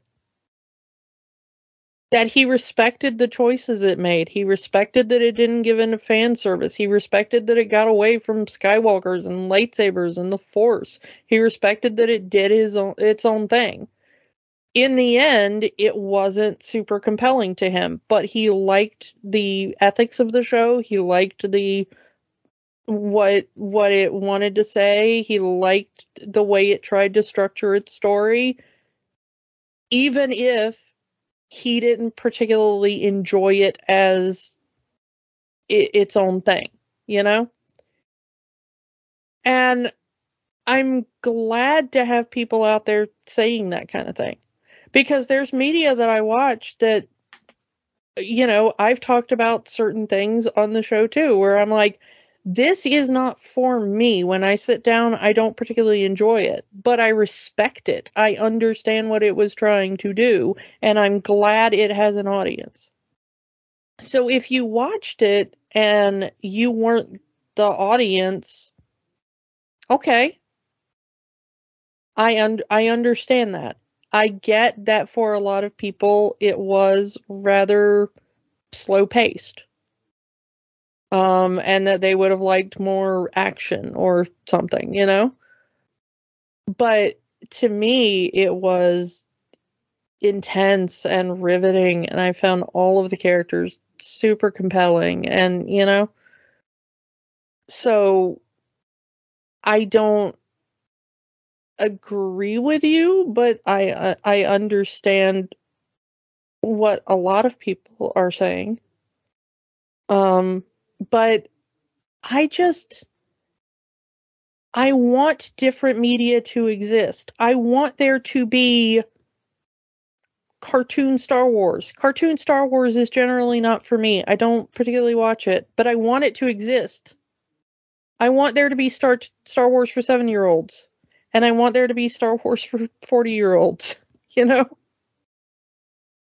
Yeah, and I think that's a I think that's a good place to to end this. Uh, so uh, another another week, another redundant question, but Kiki, does the first season of Andor have the magic? I mean, for me, yes. I I loved every bit of this top to bottom.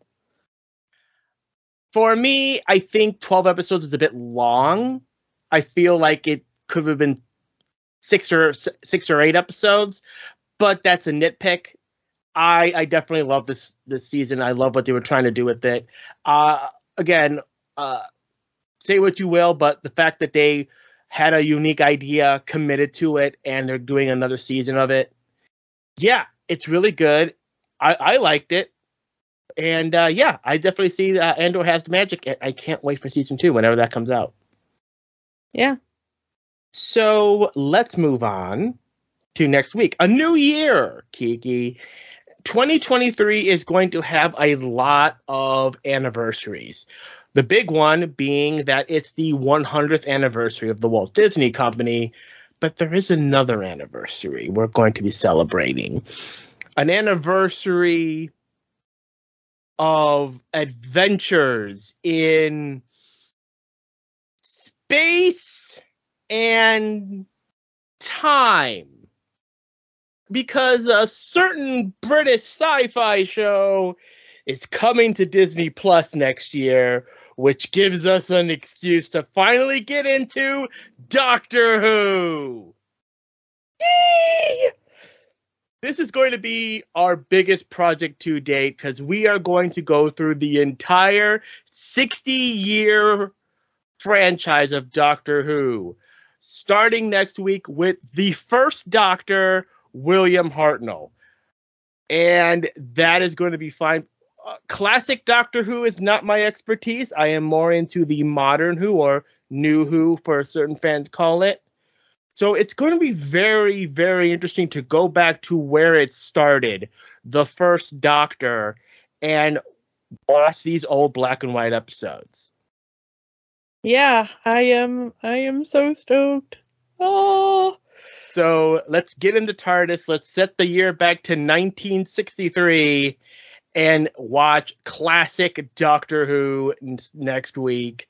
And hopefully you will join us on that trip through time and space. And yeah, so come back next week as we talk for the first time Doctor Who, the first Doctor. And we will talk to you all next time. Bye. Bye. Don't let the magic stop here. Join our conversation online on Facebook at Rewatching the Magic, Twitter at Rewatch the Magic, and of course, new episodes every week at rewatchingthemagic.podbean.com. Remember, the magic is for everyone. It only stops if you let it.